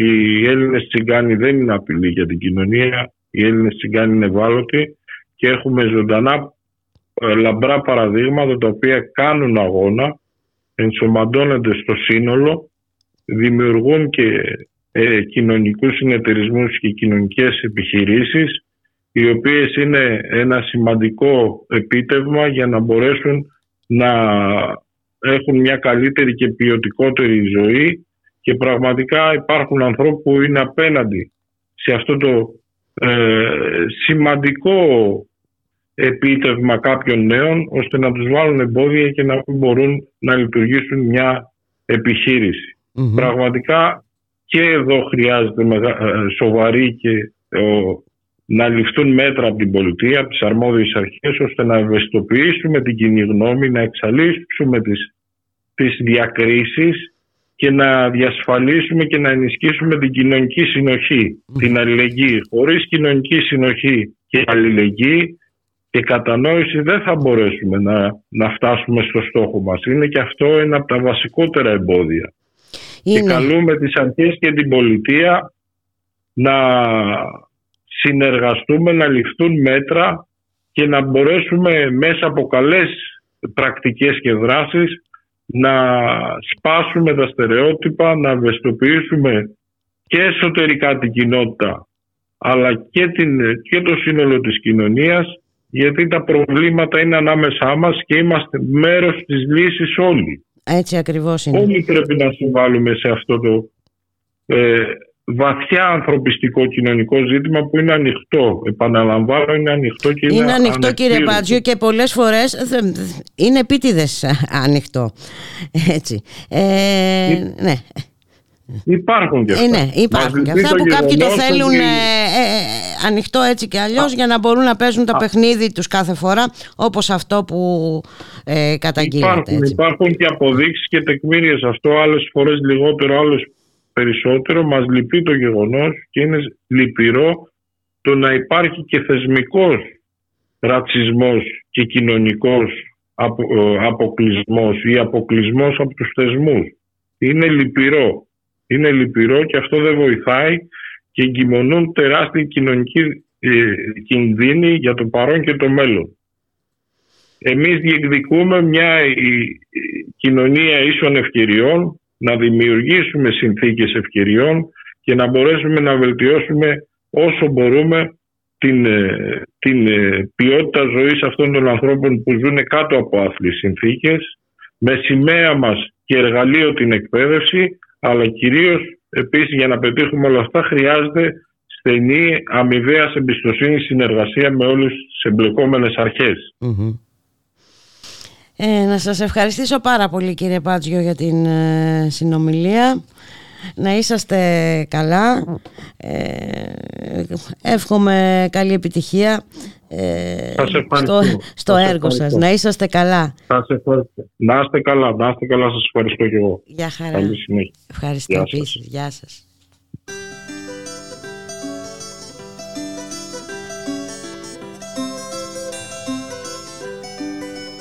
El derecho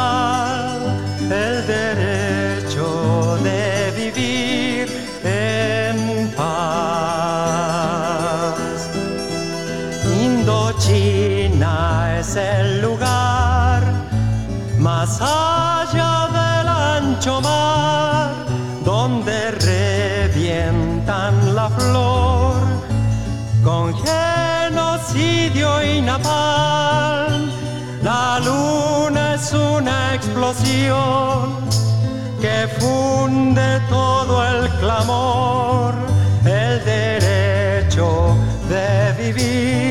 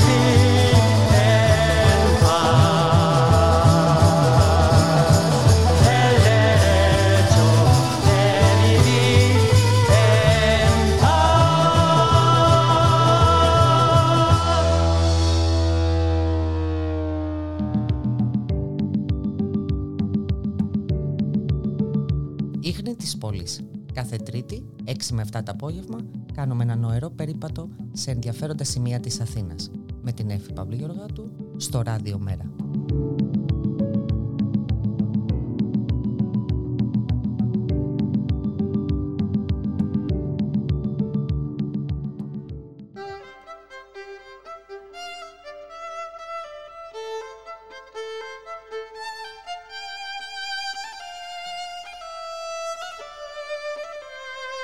Ραδιομέρα. Η ανυπακοή στο ραδιόφωνο. Δύο και έξι πρώτα λεπτά στον ήχο Γιώργος Νομικός, στην ε, παραγωγή για Αθανασίου Γιώργης Χρήστου, ε, στο μικρόφωνο η Μπουλίκα Μιχαλοπούλου και τι γίνεται άρα για πραγματικά με την οικονομία. Πάντως αυτό δεν πρόκειται να το μάθουμε άμα παρακολουθούμε τα καλάλια όπου ακούμε μια ανούσια παρελκυστική συζήτηση περί φόρων. Ε, η ουσία είναι αυτή να μην ξέρουμε πραγματικά τι μας γίνεται. Να καλωσορίσουμε όμως τον ε, συνάδελφο οικονομικό αναλυτή Πάνο Κοσμά συνάδελφο στην ε, εφημερίδα των συνταχτών Γεια σου Πάνο, καλώς μεσημέρι. Έρετε σε εσάς και στις ακροάτριες και ακροατές σας. Ε, κάπως έτσι δεν είναι τα πράγματα. ε, ναι. Επί της ουσίας καμία συζήτηση και προφανώς καμία συζήτηση για το τι έρχεται έτσι, γιατί ε, δεν είναι και πολύ μακρινό αυτό που έρχεται. Να παραδείγματος χάρη από τον τέλος του Οκτωβρίου σταματάνε και τα έκτακτα μέτρα για το ρεύμα. Έχουμε μια Ευρώπη σε τεχνητή ύφεση. Θα μας πεις τι σημαίνει αυτό. Ε, και περιμένουμε και αύξηση των επιτοκίων. Νέα αύξηση. Ακριβώς. Ε, είμαστε στην εποχή που οι τιμές αυξάνονται αλλά η τιμή ενός προϊόντος πέφτει συνέχεια, φτηνένει συνέχεια και αυτό το προϊόν είναι η προπαγάνδα και διακυβερνητική η οποία στα ζητήματα της οικονομίας ε, έχει, το έχει τερματίσει όπως λέμε ε, και με όσα ακούγονται και λέγονται για τους φόρους και με όσα δεν λέγονται ή όταν λέγονται ε, παραποιούν την εικόνα της οικονομίας κλπ. κλπ. Σε αυτή την εποχή ζούμε οπότε το συνηθίζουμε αλλά εμείς οφείλουμε να λέμε αυτά που ισχυουν και να θέτουμε προβληματισμούς για την πορεία των πραγμάτων. Λοιπόν, τι είναι η τεχνική ύφεση; Λέμε τεχνική ύφεση ε, όταν για δύο συνεχόμενα τρίμηνα έχει ύφεση μια οικονομία, δηλαδή ρυθμούς ανάπτυξης κάτω από το μηδέν. Και η ευρωπαϊκή οικονομία λοιπόν ε, είναι σε τεχνική ύφεση διότι και το τέταρτο τρίμηνο του 22 και το πρώτο του 23 είχε αρνητικούς ρυθμούς ανάπτυξης 0,1%. Πολύ ανεπαίσθητη ύφεση, αλλά ύφεση και το μεγάλο ερώτημα είναι αν είναι εισαγωγή σε μια ε, ευρύτερη περίοδο ύφεσης, διότι μέχρι τώρα οι προβλέψεις της Κομισιόν ε, ήταν ότι θα την αποφύγει τελικά την ύφεση η ευρωπαϊκή οικονομία.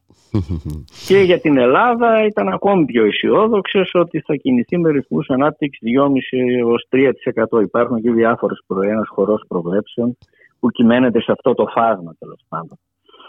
2,5 με 3%. Το γεγονός ότι τώρα έχουμε λοιπόν ύφεση ήδη από το πρώτο τρίμηνο του 23 βάζει σε σκέψεις αν αυτό θα αναστραφεί στην πορεία και άρα θα έχουμε μια προσωρινή ύφεση δύο τριμήνων η οποία είναι και οριακή, ανεπαίσθητη ή αυτό είναι εισαγωγή σε μια περίοδο ύφεσης που στη συνέχεια θα βαθύνει.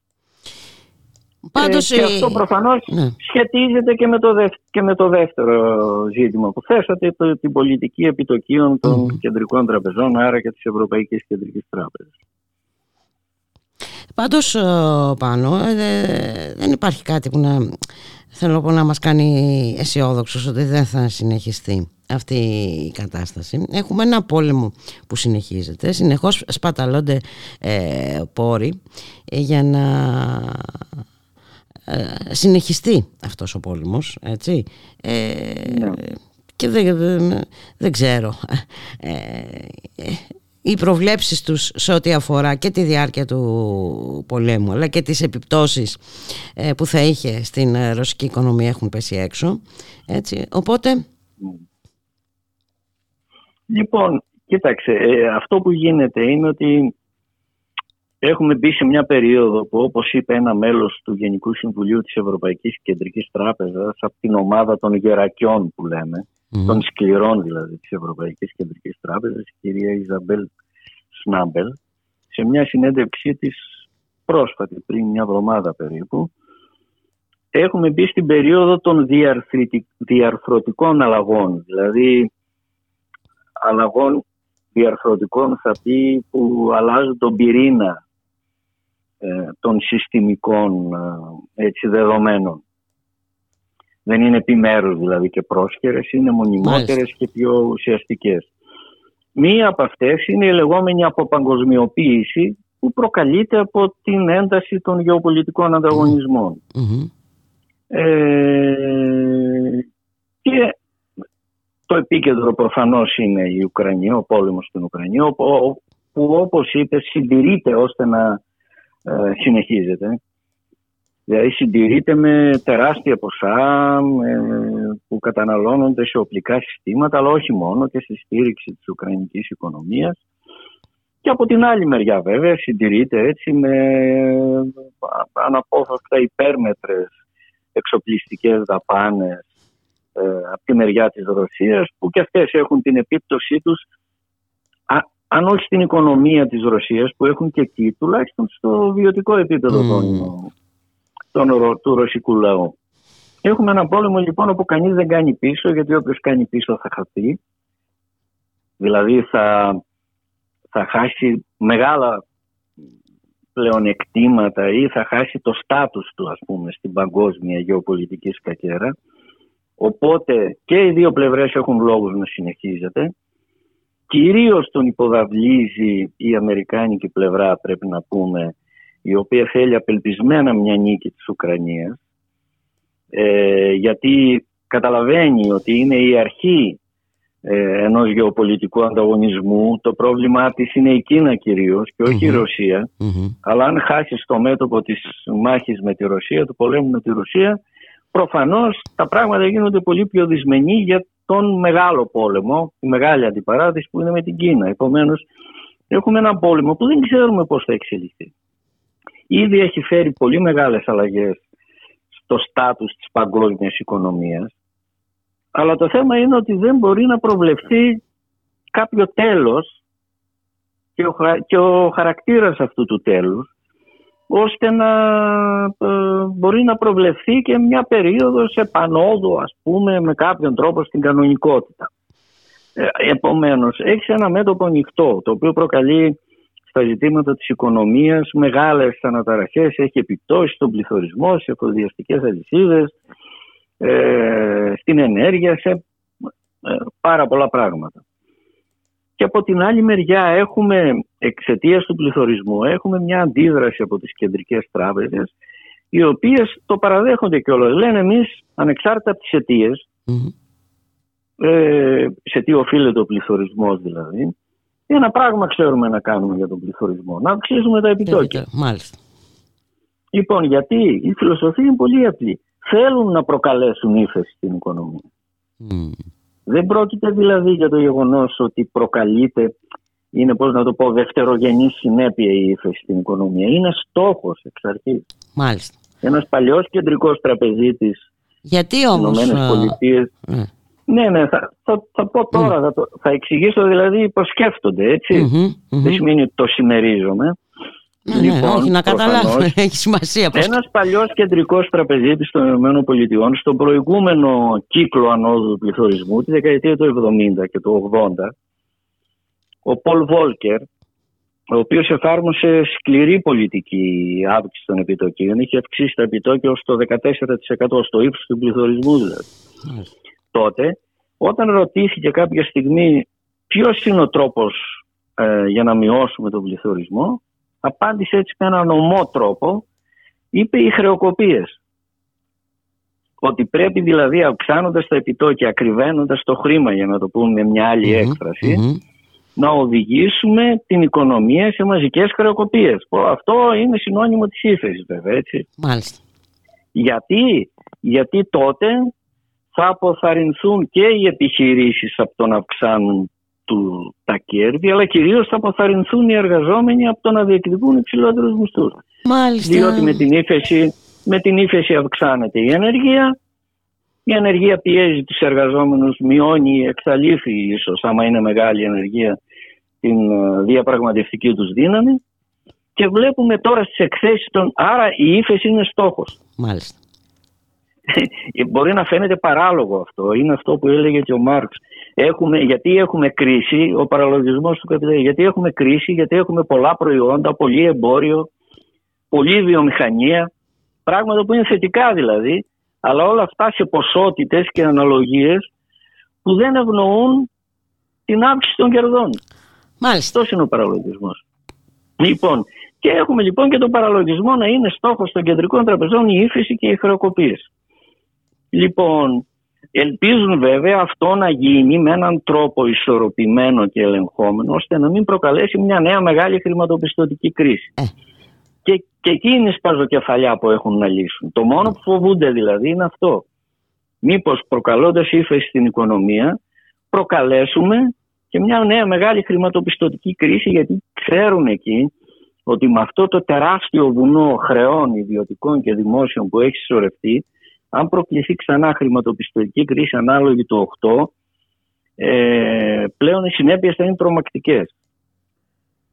Θα είναι ε, πολύ μεγαλύτερες από, την, από, από, από τις συνέπειες της κρίσης του 8. Ναι, γιατί τώρα έχουμε και άλλα δεδομένα, έτσι δεν είναι; Ε, έχουμε Ε, άλλη... βέβαια. Είναι πιο, πολύ πιο έφε- έφλεκτο το υλικό πλέον. Ακριβώς. ναι, ναι, ναι. Μάλιστα. Λοιπόν, άρα κινούμαστε σε ένα πλαίσιο παραλογισμού και με μια προσπάθεια να ελεγχθούν έτσι οι μεγάλες αποκλήσεις που δημιουργούν διάφο- διαφόρων ειδών κρίσεις. Γιατί είμαστε στην εποχή επίσης που δεν μιλάμε για την κρίση. Παλιά οι κρίσεις, οι μεγάλες κρίσεις τουλάχιστον, έρχονταν με απόσταση πολλών δεκαετιών μεταξύ τους. Από το 29 στο 72, από το 72 στο 2008 Μάλιστα. πολλές δεκαετίες ανάμεσα. Μμ. Κρατούσαν λίγα χρόνια, είχαν κάποιες ε, επιπτώσεις, ας πούμε, οξύες στη φάση ε, της κρίσης και μετά υπήρχε μια επάνωδος στην καπιταλιστική κανονικότητα για αρκετές δεκαετίες. Τώρα οι, αρχίζουν και χρησιμοποιούνται έννοιες όπως πολυκρίση, δηλαδή πολλές κρίσεις ταυτόχρονα Μμμ. και μόνο κρίση, μονοκρίση, δηλαδή διαρκής κρίση. Μάλιστα. Λοιπόν, είμαστε σε μια εποχή λοιπόν που έχει αλλάξει το σκηνικό, έχουν αλλάξει τα μεγάλα δεδομένα.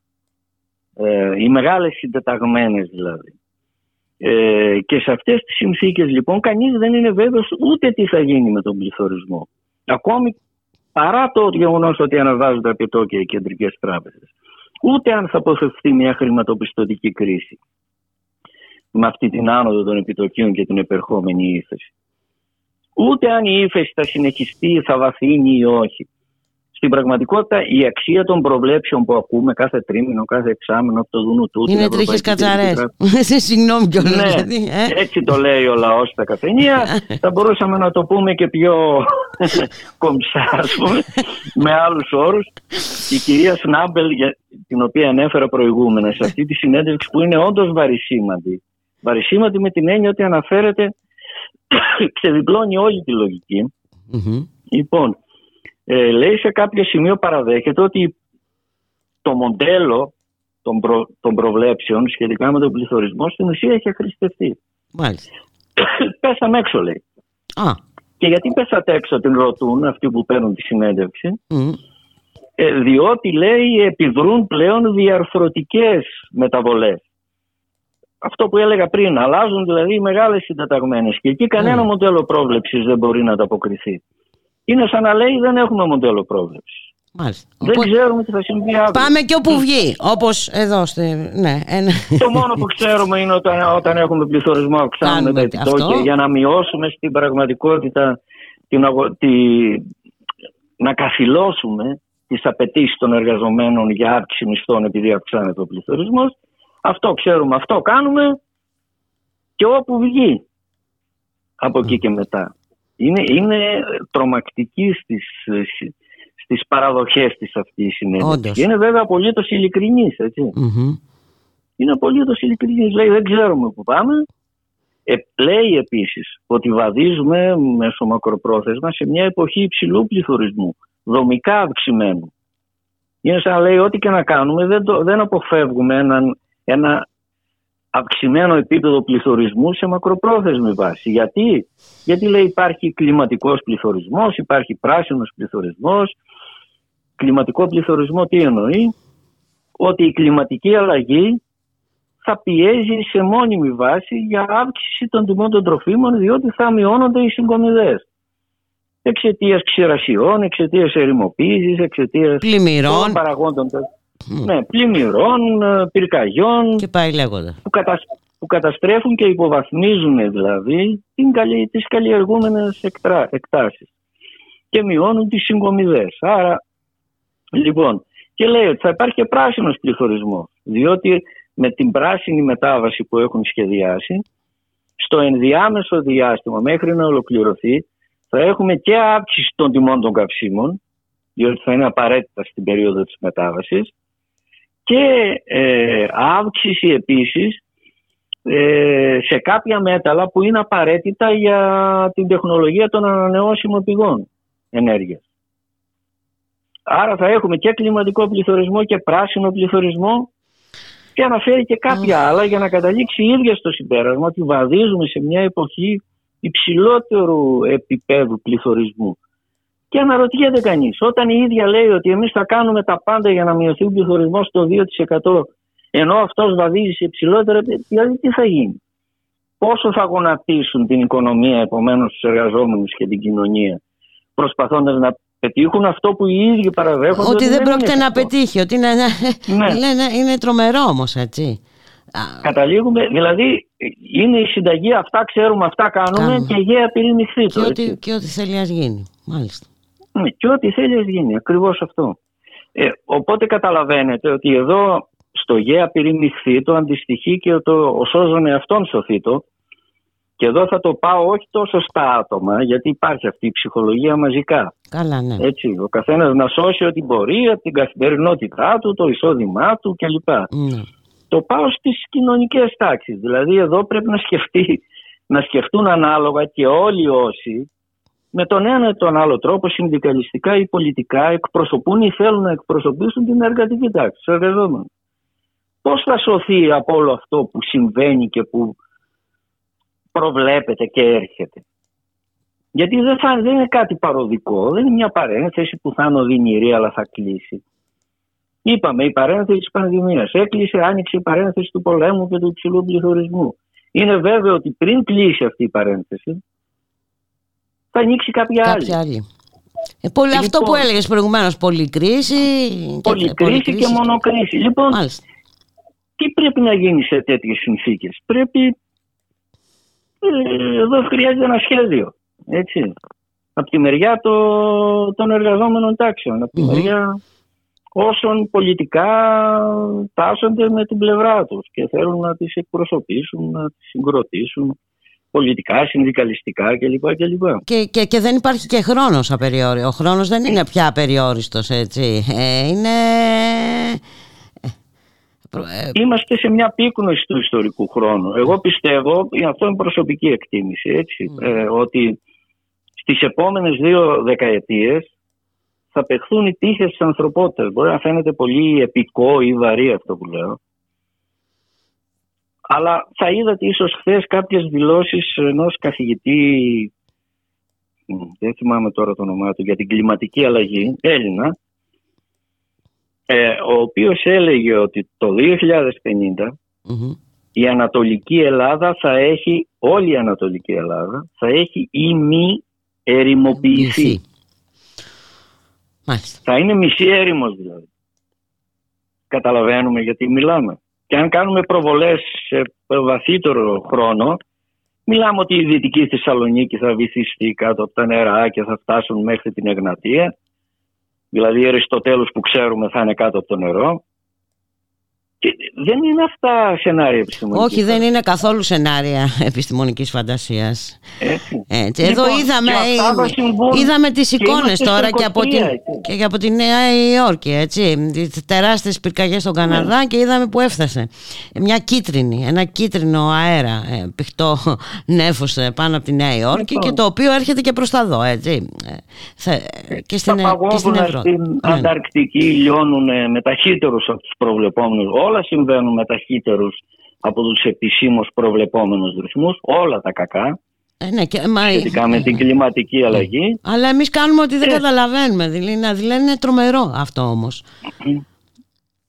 Θυμίζει το Don't Look Up, το, την ταινία. Μην κοιτάς ψηλά. Μην κοιτάς ψηλά, μπράβο, ναι. Αυτή που ερχόταν ο, ο κομίτης προς τη γη και όλοι προσπαθούσαν να πείσουν τους ότι δεν τρέχει τίποτα. Ε, Κατοίκους της γης, ότι θα αντιμετωπιστεί. Υπάρχουν κάτι εξωτικά τεχνολογικά ναι, μέσα ναι, ναι, που θα τον διαλύσουμε πριν φτάσει. Μέχρι που έφτασε. και δεν μπορούσε να γίνει τίποτα. Ναι, υπάρχει το ίδιο, η ίδια κατάσταση ύπνωσης ε, απέναντι σε κάτι το οποίο πλέον είναι επιστημονικά βεβαιωμένο ότι έχουμε εισέλθει στη φάση που αναπτύσσεται και κλιμακώνεται. Επιστημονικά βεβαιωμένο. Επισήμως παραβεβαιωμένο. Πώς να το πω. Δεν είναι δηλαδή ότι κάποιοι αριστεροί τους αρέσει να λένε ακρότητες για να, ε, πώς να το πω, για να στηρίξουν ας πούμε κάποιο σενάριο δικό τους. Τα λένε όλοι, τα λέει ο Γενικός Γραμματέας του ΟΗΕ. Έρχεται καταστροφή, πρέπει κάτι να κάνουμε και γίνονται οι σύνοδοι, ναι, οι ναι. κλιματικές σύνοδοι κάθε χρόνο, η ΚΟΠ και ο απολογισμός είναι πάλι δεν κάναμε τίποτα. Λοιπόν, οπότε ναι, δεν έχουμε χρόνο για να ξαναγυρίσω σε αυτό ναι, που δεν είπες. Δεν έχουμε χρόνο. Πάμε σε μια πίκνωση του ιστορικού χρόνου που θα παιχθούν οι τύχες της ανθρωπότητας τις επόμενες δύο, θέλετε, τρεις δεκαετίες. Όταν έχεις, αν αποκτήσουμε μια τέτοια συνέστηση του επίγοντος και χρονικά και ουσιαστικά. Μα όλοι κάνουν ό,τι μπορούν για να μην την αποκτήσουμε. Ναι, πιστεύω ότι θα, θα συνέλθουμε δηλαδή. Δεν γίνεται. Πρέπει να συνέλθουμε γρήγορα. Πώς να το πω από αυτή την ύπνοση. Γενικά. Να καταλάβουμε ότι δεν είναι μόνο αυτά που μας συμβαίνουν εδώ. Δηλαδή αυτά τα δυσεξήγητα. Γιατί ένας υποτίθεται κεντρός αρχηγός του δεξιού κόμματος ε, πολιτεύεται με όρους δεκαετία του 50 σαν να, σαν να είναι ο Παπάγος ας πούμε. Ναι, τε, άλλο ούτε, καν ο, ούτε καν ο, προ, ο προδικτατορικός Καραμαλής, έτσι. Ο προδικτατορικός Καραμαλής δεν θα έκανε τέτοια για τη μειονότητα της Φράκης. Είναι... Θα τα μαφιόζει. Ναι, ναι, ναι. Εμένα ξέρεις τι μου θυμίζει, όλη αυτή είναι στο κάποτε περί κομμουνιστικού κινδύνου. Τότε είχαμε τον κομμουνιστικό ναι, κίνδυνο και τα λοιπά. Ναι. Τώρα έχουμε την εθνική καθαρότητα και κάτι τέτοιες σαχλαμάρες δηλαδή. Εντάξει. Και όλο αυτό είναι ένας απίθανος τυχοδιοκτισμός βέβαια και στη σχέση με την Τουρκία. Έτσι. Προφανώς. Ναι. Δηλαδή ανοίγει η ελληνική κυβέρνηση ζήτημα μειονότητας τώρα. Αν η Τουρκία θέλει δηλαδή να πάρει αυτή την ωραία πάσα θα βάλει διπλωματικά και πολιτικά πολλά γκολ. Βέβαια. Έτσι δεν είναι. Ε, προφανώς. Πάνε Έλληνες πολιτικοί και απειλούν τη μειονότητα ώστε να μην έχουν ισότιμο δικαίωμα οι μειονοτικοί να επιλέξουν όποιο κόμμα θέλουν και ναι. όποιον υποψήφιο θέλουν. Ναι, ναι, λοιπόν, γιατί συμβαίνουν όλα αυτά, γιατί μυρίζει λίγο και η ελληνική και η διεθνής ατμόσφαιρα, λίγο ε, συνθήκες τέλους της πομπιείας, δηλαδή μας μένει λίγο ακόμη, σκέφτονται πολλοί από το σύστημα, μια τελευταία αρπαχτή ας πούμε. Και να την κάνουν τίμωρε πάνω, τέλος πάντων. Ε, Εντάξει, εν ώψη σε ένα κόσμο, ναι, δηλαδή που χάνει. Εν ώψη του ότι θα ναι. έρθουν στιγμές στις οποίες δεν θα είναι ούτε η αρπαχτή εύκολη. Μάλιστα, κατάλαβα. Και άρα εκεί θα πάμε σε, δεν ξέρω σε τι, ή σε τρομερή δυστοπία ας πούμε, ή σε κάποια αφύπνιση ας πούμε ε, της εργατικής τάξης και της αριστεράς. Ε, ναι, δεν υπάρχουν περιθώρια. Ναι. Ε, ναι. ναι. δεν υπάρχουν τα περιθώρια. Ναι. Τελειώνουν. Λοιπόν, όσοι, λοιπόν. Ο, όπως το είπες και εσύ, όσοι ενδιαφέρονται και όσοι ε, τάσσονται στο πλευρό των εργαζομένων και όσοι θέλουν να λένε ότι εκπροσωπούν ε, τις τάξεις των εργαζομένων, ε, κάπως πρέπει να το δούνε κάπως σοβαρότερα το ζήτημα. Έτσι είναι. Οπότε το θέμα δεν είναι αν η τεχνική ύφεση θα επιβεβαιωθεί, αν θα γίνει από μείον 0,1, θα πάει μείον 0,7 ας πούμε ή μείον 1,5. Είναι από μόνο το ένα θέμα. Αυτό ουσιαστικό προφανώς. Έτσι. Είναι τι συμβαίνει με την πολυκρίση και με τις μονοκρίσεις στο πλαίσιο των οποίων οι μαθητευόμενοι μάγοι όπως οι κεντρικές τράπεζες, οι κυβερνήσεις και όλοι αυτοί έτσι κινούνται με γνώμονα το άμεσο κέρδος, μερικά μπαλώματα για να περάσουμε και αυτή τη συγκυρία να κλωτσίσουμε το τενακεδάκι παρακάτω ενώ συσσωρεύονται πολύ οδυνηρές συνέπειες ας πούμε που ε, βυθίζουν τις συνθήκες ζωής ε, των εργαζόμενων και όχι μόνο συνολικά, γιατί σε ό,τι αφορά το κλίμα, αυτό δεν αφορά μόνο τους εργαζόμενους. Έτσι. Ε. Προφανώς. Ναι. Υπάρχουν, υπάρχουν ε, γκουρού ας πούμε της διεθνούς οικονομίας και μεγαλοσχήμονες έτσι, του καπιταλισμού που λένε ότι με αυτές τις προοπτικές για την κλιματική αλλαγή εγώ δεν θα ήθελα να κάνω παιδιά. Μάλιστα.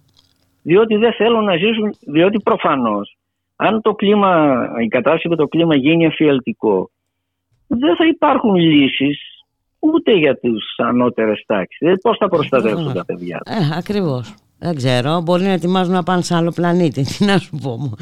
Ναι. Ξαναπάμε στην ταινία Μην κοιτάτε ψηλά. Α, ναι, ναι. Το θυμάσαι αυτό. Ναι, ναι, ναι. ναι. Που... που είχαν ετοιμάσει τη δική τους εναλλακτική η πρόεδρος ναι είχε ετοιμάσει μια εναλλακτική αλλά την έφαγε ένα μυστήριο ζώο εκεί ναι. με κρυογονικούς θαλάμους για να ξυπνήσουν κάποτε στο μέλλον αλλού ναι. ναι και εκεί που ξυπνήσαν λοιπόν, όμως ε, τα πράγματα δεν ήταν όπως τα περιμένανε ναι, ναι. Οι αλληγορίες αυτής της ταινίας πάντως είναι ναι, πολύ πράγματι. Ε, εμπνευσμένες και δυστυχώς η πραγματικότητα δεν απέχει πολύ από αυτό. Ε, ε, αυτό αρκεί, είναι, αρκεί να το καταλάβουμε, να το συνειδητοποιήσουμε κατά πώς πρέπει για να κινηθούμε. Ε, εντάξει, κάποιοι ναι, το έχουν και συνειδητοποιήσει. Όλη αυτή η αλληγορία με, ναι, ναι, και ο Κομίτης μια αλληγορία με την κλιματική αλλαγή ήταν, έτσι. Προφανώς. Πανούλη, μια αλληγορία να, να σε ευχαριστήσω πάρα πάρα πολύ για την κουβέντα. Ε, θα τα ξαναπούμε καλά. μέχρι τις κάλπες. Καλή δύναμη και Καλή δύναμη. όλους μας. Ναι, όντως. Να είμαστε καλή καλά. Συνέχεια. Έλα, για, για χαρά. Καλή συνέχεια.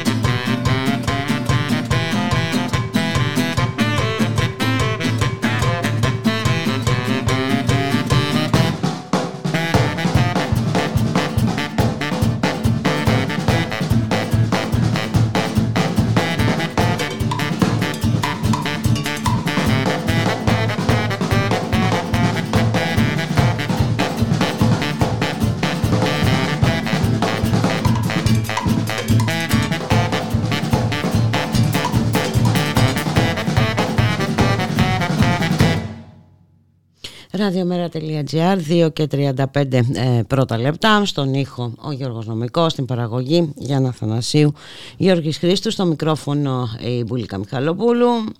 Οικονομικότερες λύσεις διακοπών προτίθεται για να, ε, να επιλέξει για τις διακοπές του φέτος Έλληνας καταναλωτής με στόχο είτε να εξοικονομήσει χρήματα ε, για να μπορέσει να πραγματοποιήσει κάποιο ταξίδι για να μπορέσει να επεκτείνει τη χρονική διάρκεια του. Αυτό το συμπέρασμα προκύπτει από την έρευνα για την αγορά των διακοπών 2023 του Συνδέσμου Επιχειρήσεων και Λιανικής ε, Πολίσεως Ελλάδας ε, που πραγματοποιήθηκε με την επιστημονική υποστήριξη του εργαστηρίου Έλτρουν του Οικονομικού Πανεπιστημίου Αθηνών την περίοδο από τις 3 έως τις 5 Ιουνίου σε δείγμα 880 καταναλωτών όπως προκύπτει από τα αποτελέσματα της έρευνας η πλειοψηφία του κοινού επιλέγει τις εξοχικές κατοικίες είτε φιλοξενία 26% είτε διαμονή 22% το 20% επιλέγει διαμονή σε νοικιάζομαι δωμάτια και μόνο το 9% διανομή, διαμονή σε ξενοδοχεία, 7% ε, χωρίς διατροφή και 2% μόλις με πλήρη διατροφή. Το 6% επιλέγει κάμπινγκ ε, την ίδια στιγμή. Ε, ποσοστό 45% των ερωτηθέντων απαντάει ότι κατά τη διάρκεια των διακοπών μαγειρεύει συχνά, κάτι που σημαίνει ότι προσπαθεί να μειώσει τη διαπάνη της εστίασης. Παράλληλα το 66% δηλώνει ότι επισκέπτεται συχνά καταστήματα τροφίμων ως πως σούπερ μάρκετ, κάτι που δείχνει και πάλι μια τάση εξοικονόμησης ε, χρημάτων. Τέλος πάντων, ό,τι χρήματα και να μπορέσει να εξοικονομήσει κανείς ε, τι να, για να περάσει έστω κάποιες λίγες μέρες ε, διακοπών ε, δεν θα είναι και τόσο εύκολα τα πράγματα ε, το επόμενο διάστημα. Ας μιλήσουμε όμως με τον κύριο Απόστολο Ραφτόπουλο, είναι πρόεδρος της Ένωσης Εργαζομένων Καταναλωτών Ελλάδας. Καλό σας μεσημέρι κύριε Ραφτόπουλε.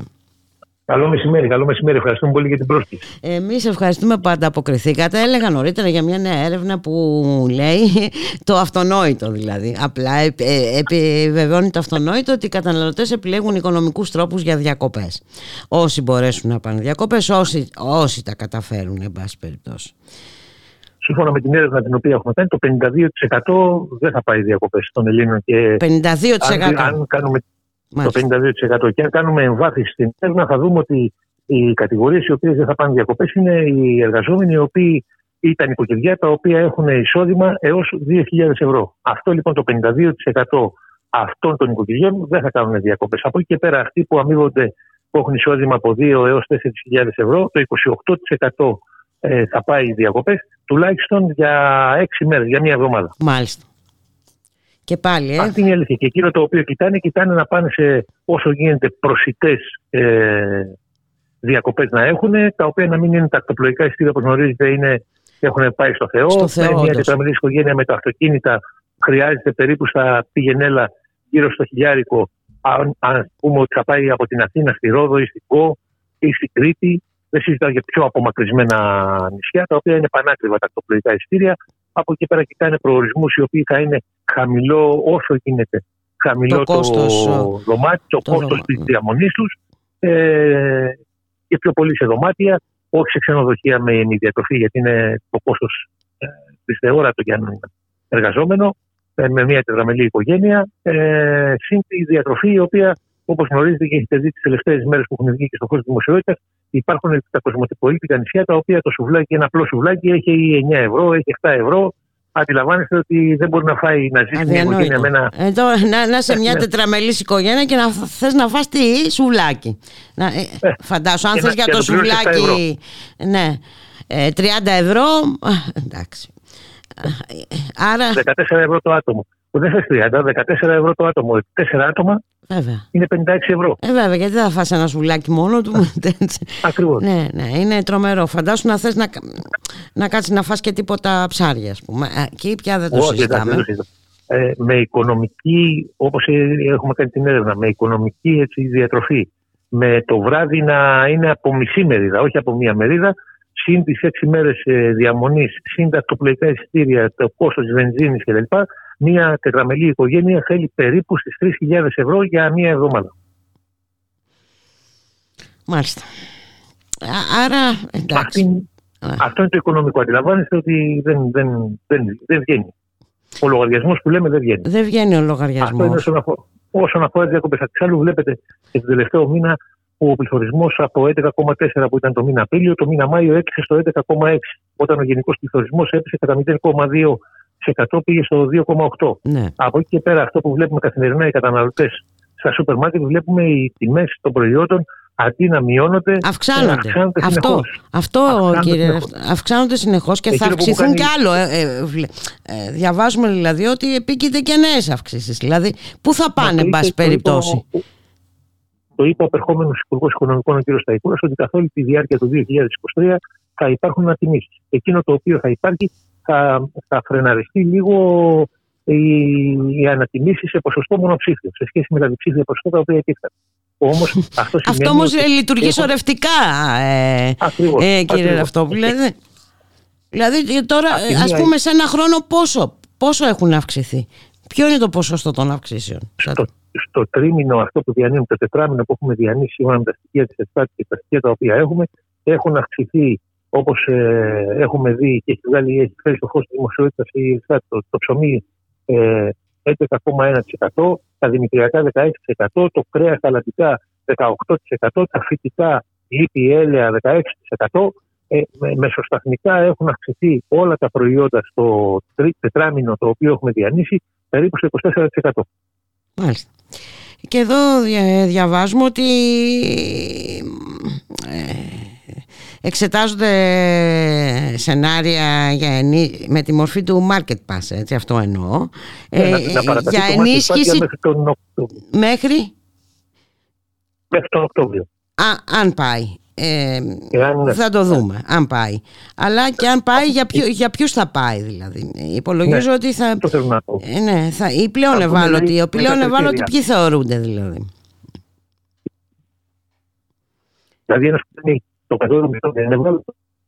Είναι, Ε, μπορείτε να μετακινηθείτε γιατί δεν σας ακούσαμε. λέω, Ναι. ε, ευάλωτο θεωρείται μόνο ο άνεργος, ένας ο οποίος αμείβεται με το κατώτατο μισθό. Δεν θεωρείται ευάλωτο. Προφανώς, αυτό λέω. Θέλω να, ε, να Ναι. ξέρω με ποια κριτήρια. Γιατί α, μάλλον Αυτό για πολύ ακριβώς. Ακόμα λίγους δεν θα τα- ισχύσει τε- τελικά. Ακριβώς ακόμα δεν τα έχουν, δεν τα έχουν εξειδικεύσει τα κριτήρια. Αρκεί να πω ότι στην ε, Γερμανία εχθές αποφάσισαν για τους εργαζόμενους συνταξιούχους και ανέργους να δώσουν ε, ε, το αντίστοιχο της Ελλάδας στο Market Pass 3.000 ευρώ για τον κάθε, στον κάθε εργαζόμενο. Μάλιστα. Μάλιστα. Ε, δεν νομίζω να το δούμε αυτό εδώ. Ε, Όχι, βέβαια, σε καμία περίπτωση. σε καμία περίπτωση δεν ξέρω ενδεχομένως ε, ε, ειδικά και μετά το 40% ε, που πήρε η Νέα Δημοκρατία ε, προφανώς αισθάνεται κυρίαρχη και ε, εντάξει ε, ε, υπε- Όσο υπάρχουν θα και ψηφίσει τα ανάλογες παγωτά. απαντήσεις ε, κύριε Ραφτόπουλο εντάξει δηλαδή Ε. ο, οκ, με, ο λαός μας έχει δώσει την έγκρισή του αυτή είναι η απάντηση σε Τόσο όλες έχουν αυξηθεί όμως φέτος τα παγωτά σε σχέση με το 22. να μας πείτε 45%. μάλιστα 45% 45%. Ένα, ένα ξυλάκι γρανίτα για τα παιδιά που έπαιρνε πέρσι 90 λεπτά, φέτος έχει πάει ένα 30. Ένα ξυλάκι σοκολάτα που έπαιρνε πέρσι, πέρσι 2,50, φέτος έχει 3,50. Ένας πύραυλος που είχε πέρσι 2,20, φέτος έχει 3,20 μάλιστα έως 3,50. Το οικογενειακό παγωτό που πέρσι είχε 9,85, φέτος έχει 14,89. Μιλάμε για αυξήσεις οι οποίες δεν δικαιολογούνται σε καμία περίπτωση. Δεν δικαιολογούνται. Εκείνο όμως που μου κάνει εμένα ιδιαίτερη ε, εντύπωση είναι πώς όλα τα κόμματα, το είχα σας το είχα ξαναπεί και στην προηγούμενη ε, συνέντευξη που δώσαμε, πώς τα κόμματα δεν ασχολούνται με την καθημερινότητα, δεν ασχολούνται με τον πολίτη, που δεν ασχολούνται με αυτό το οποίο βιώνει. Δεν Και είναι μιλάμε όλα για τα κόμματα που δεν ασχολούνται, ε, κύριε όχι, Αυτόπουλε. όχι, αλλά δεν ακούω αυτά που ασχολούνται όπως Ε, δεν ακούγονται όμως αυτά. Πού να ακουστούν, δεν, ακούγονται. έχουν βήμα να Αυτό ακουστούν. λέω. Τι να κάνουμε. Δηλαδή, ναι, αυτό είναι. Προσπαθούμε να σπάσουμε τη. Ε, τι να πούμε, αυτό το, τη σιωπή. Γιατί ε, και αυτοί που ασχολούνται όπως είπατε δεν έχουν βήμα αλλά και Ναι. ο δημόσιος διάλογος ειδικά τώρα ε, δεν γίνεται καν διάλογος τέτοιου είδους και στα, Δεν υπάρχει. στα, στις τηλεοράσεις έτσι, στα, Και όλα ε, στα δικαιολογίες. συστημικά Και μέσα όλα ναι. δικαιολο- Οι, οι κυβερνώντε δικαιολογίες λένε ότι στην Ισπανία δεν πέτυχε πράγμα ψευδές ε, η μείωση του ΦΠΑ. Μάλιστα. Πράγμα ψευδές. Όπως δεν αναφέρουν πουθενά ότι η Κύπρος εδώ και περίπου 15-20 μέρες έχει μηδενίσει το ΦΠΑ στα αγαθά πρώτης ανάγκης. Μάλιστα. Ψωμί, γάλα, τυρί, γιαούρτι. Δεν τα, λένε- δεν τα λένε πουθενά. Όπως έχει, έχει μικρότερο πληθωρισμό τροφίμων. Μμμ. Μα και εδώ όποτε μπαίνει η ερώτηση μείωσης του ΦΠΑ, ακούμε την, την ναι. ηλίθια, συγγνώμη θα το πω όμως, ε, απάντηση, ότι α, έτσι και μειώσουμε τους έμεσους φόρους ή μειώσουμε και το ΦΠΑ, θα ωφεληθούν οι πλούσιοι. Δηλαδή, ακούμε και ναι. τέτοια, δηλαδή, τραβηγμένα από τα μαλλιά. Τι να πω. ε, αλήθεια είναι, αλήθεια είναι, το λέτε. Αυτά λένε. Αυτά λένε. Δεν θα, δεν θα, δεν θα, δεν θα ελαφρυνθεί ο φτωχός, θα κερδίσει ο πλούσιος. Δεν τον πλούσιο τον ενδιαφέρει. Αν το ΦΠΑ είναι 24%, είναι 48%. Ε, ο, Γιατί σκασίλα ο, του, του ο, ο, ο πλούσιος επιχειρηματίας το περνάει μέσα στα έξοδα της επιχείρησής του. Και, το, και έχει επιστροφές. Ο εργαζόμενος, ο συνταξιούχος, ο άνεργος, πού να το περάσει.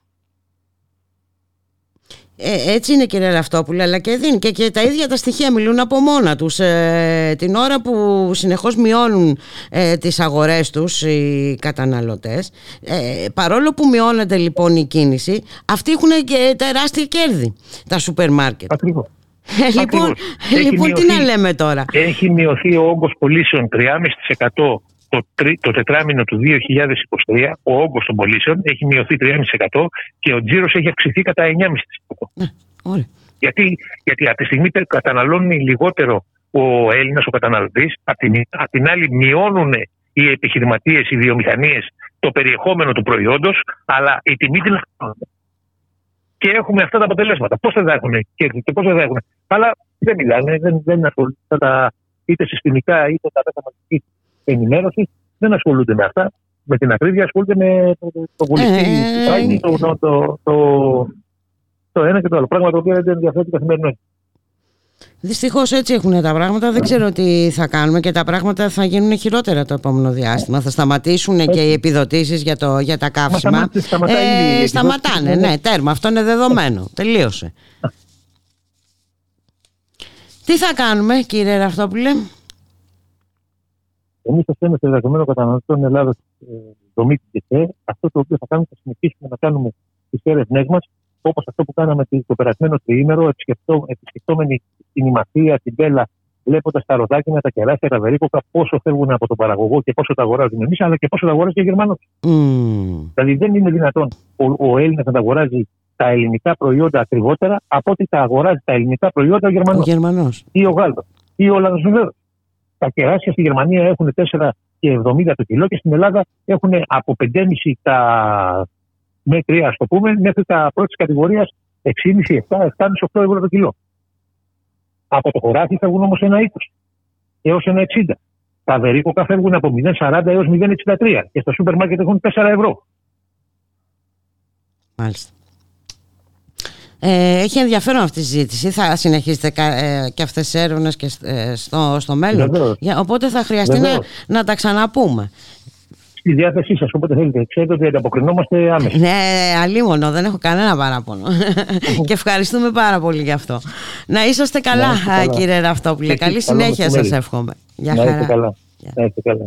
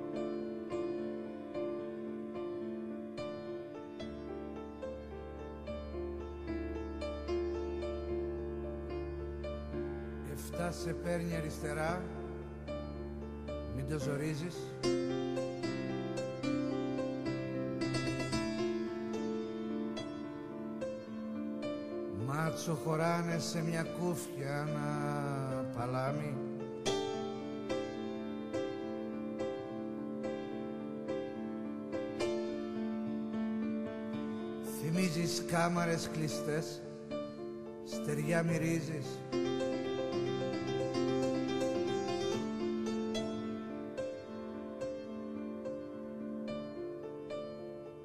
Ο πιο μικρός θα χολογάει με ένα καλάμι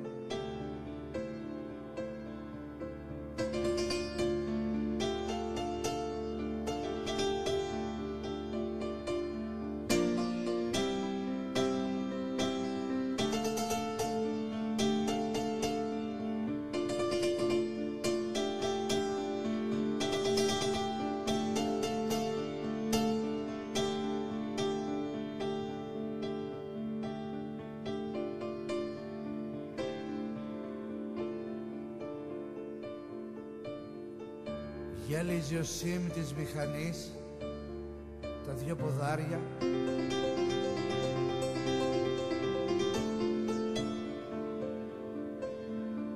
Ωραία κλαδώνει στην ανάγκη το τιμόνι.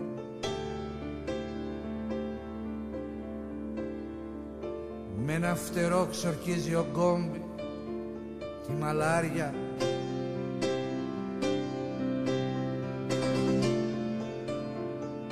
Κι ο στραβοκάνης ο χαράμ πείτε ζυμώνει.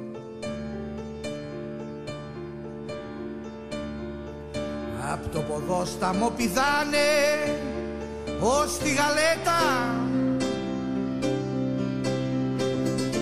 Μπορώ ποτέ να σου χαλάσω το χατήρι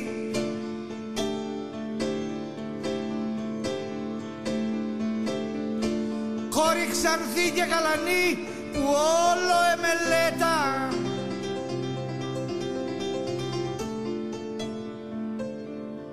Ποιος ρηγαγιός δεν αντιπιεί σε ένα ποτήρι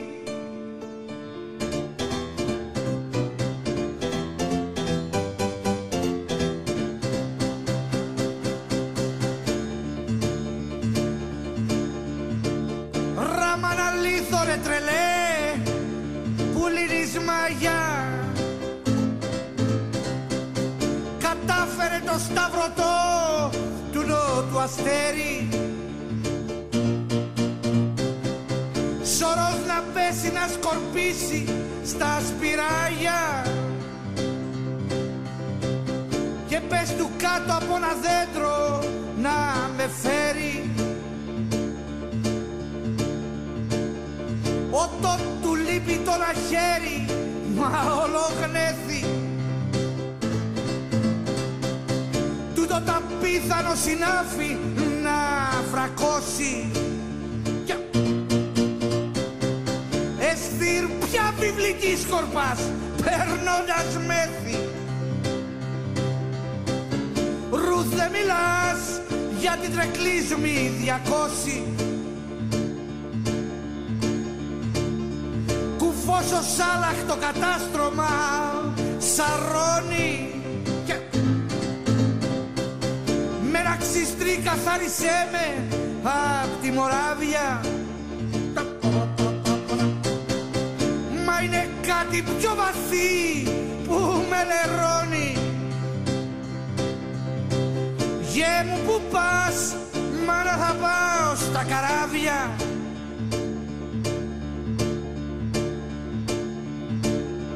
Κι έτσι μαζί με τους εφτά κάτι φοράμε.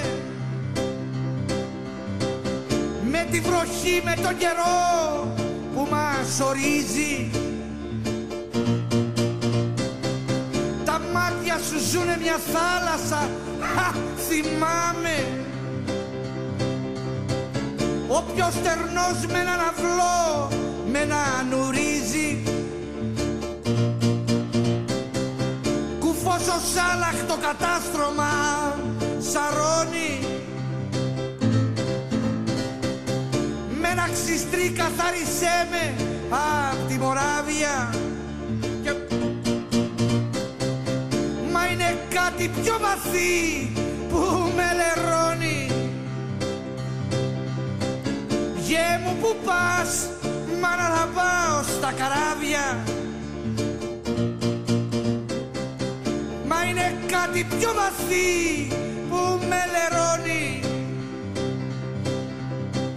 Γε μου που πας, μάνα θα πάω στα καράβια. Εσύ ξέρεις ποια φωνή λέει στη Βουλή όσα σου κρύβουν. Η γραμμή σήμερα Αθήνα-Θεσσαλονίκη είναι μια γραμμή εντελώς ανασφαλής και για τους εργαζόμενους και για τους πολίτες. Όσον αφορά τα ατυχήματα, αυτό ονομάζεται ιδιωτικοποίηση, πάση, θυσία. Εσύ καταλαβαίνεις ποια φωνή μιλάει με αληθινούς αριθμούς. Όταν σε μια τέτοια συγκυρία, μια χώρα σαν τη δικιά μας, που έχει το υψηλότερο παγκοσμίως χρέος σε νόμισμα που δεν εκδίδει η ίδια, με ένα ΦΠΑ στο 24%, η ελληνική κοινωνία, ιδιωτικός και δημόσιος τομέας μαζί, δανειζόμαστε το 6% του ΑΕΠ κάθε χρόνο για να κάνουμε τις εισαγωγές που κάνουμε. Εσύ νιώθεις ποια φωνή μιλάει με ανθρώπινο συνέστημα. Είμαστε εδώ γιατί δεν είναι αυταπάτη. Είναι η βασική μας υποχρέωση να σταθούμε μέχρι την τελευταία ρανίδα του σώματός μας και του αίματός μας σε αυτή την κλοπή της χώρας. Εσύ ξέρεις ποια φωνή μιλάει για αυτούς που δουλεύουν μέσα στην ανασφάλεια.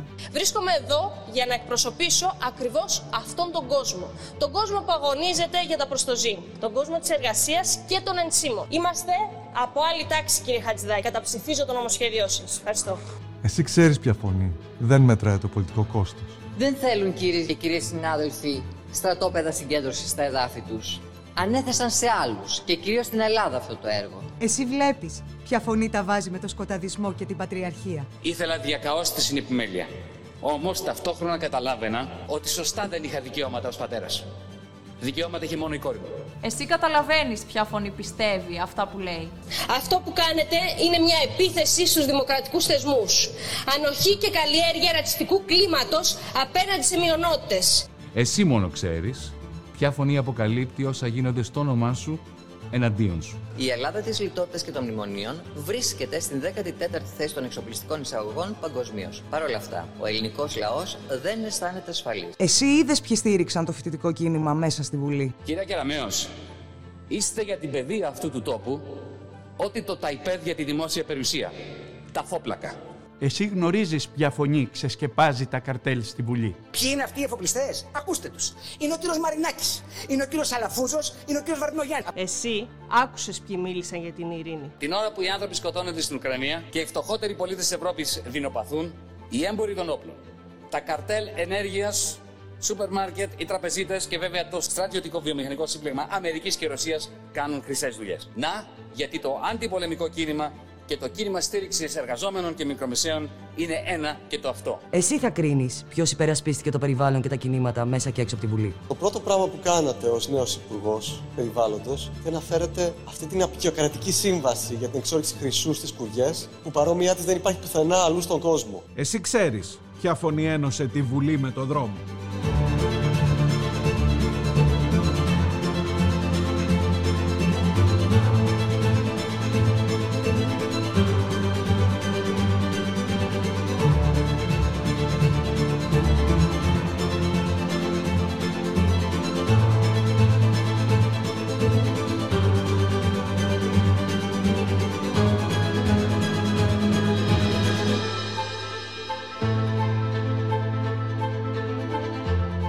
Παλεύουμε για να πάρουμε πίσω την πατρίδα μας. Κοιτάμε τους ανθρώπους στα μάτια. Στηρίζουμε τους αγώνες της νεολαίας. Παλεύουμε για την ενότητα της αριστεράς. Είμαστε εδώ, με τις γυναίκες, με τα ΛΟΑΤΚΙ, με όλα τα θύματα της έμφυλης βίας. Είμαστε η φωνή της γενιάς που μετανάστευσε για να ζήσει με αξιοπρέπεια. Αποκαλύπτουμε όσα δεν θέλουν να μάθεις. Δίνουμε φωνή σε όσους δεν έχουν φωνή. Αγωνιζόμαστε ενάντια σε όσους κλέβουν τις ζωές μας. Υπερασπιζόμαστε τη φύση. Στηρίζουμε τα κινήματα και τον κόσμο της εργασίας. Αψηφώντας το κόστος, ξεσκεπάζουμε τους ολιγάρχες. Θέλεις αυτή τη φωνή στη Βουλή; Είναι στο χέρι σου.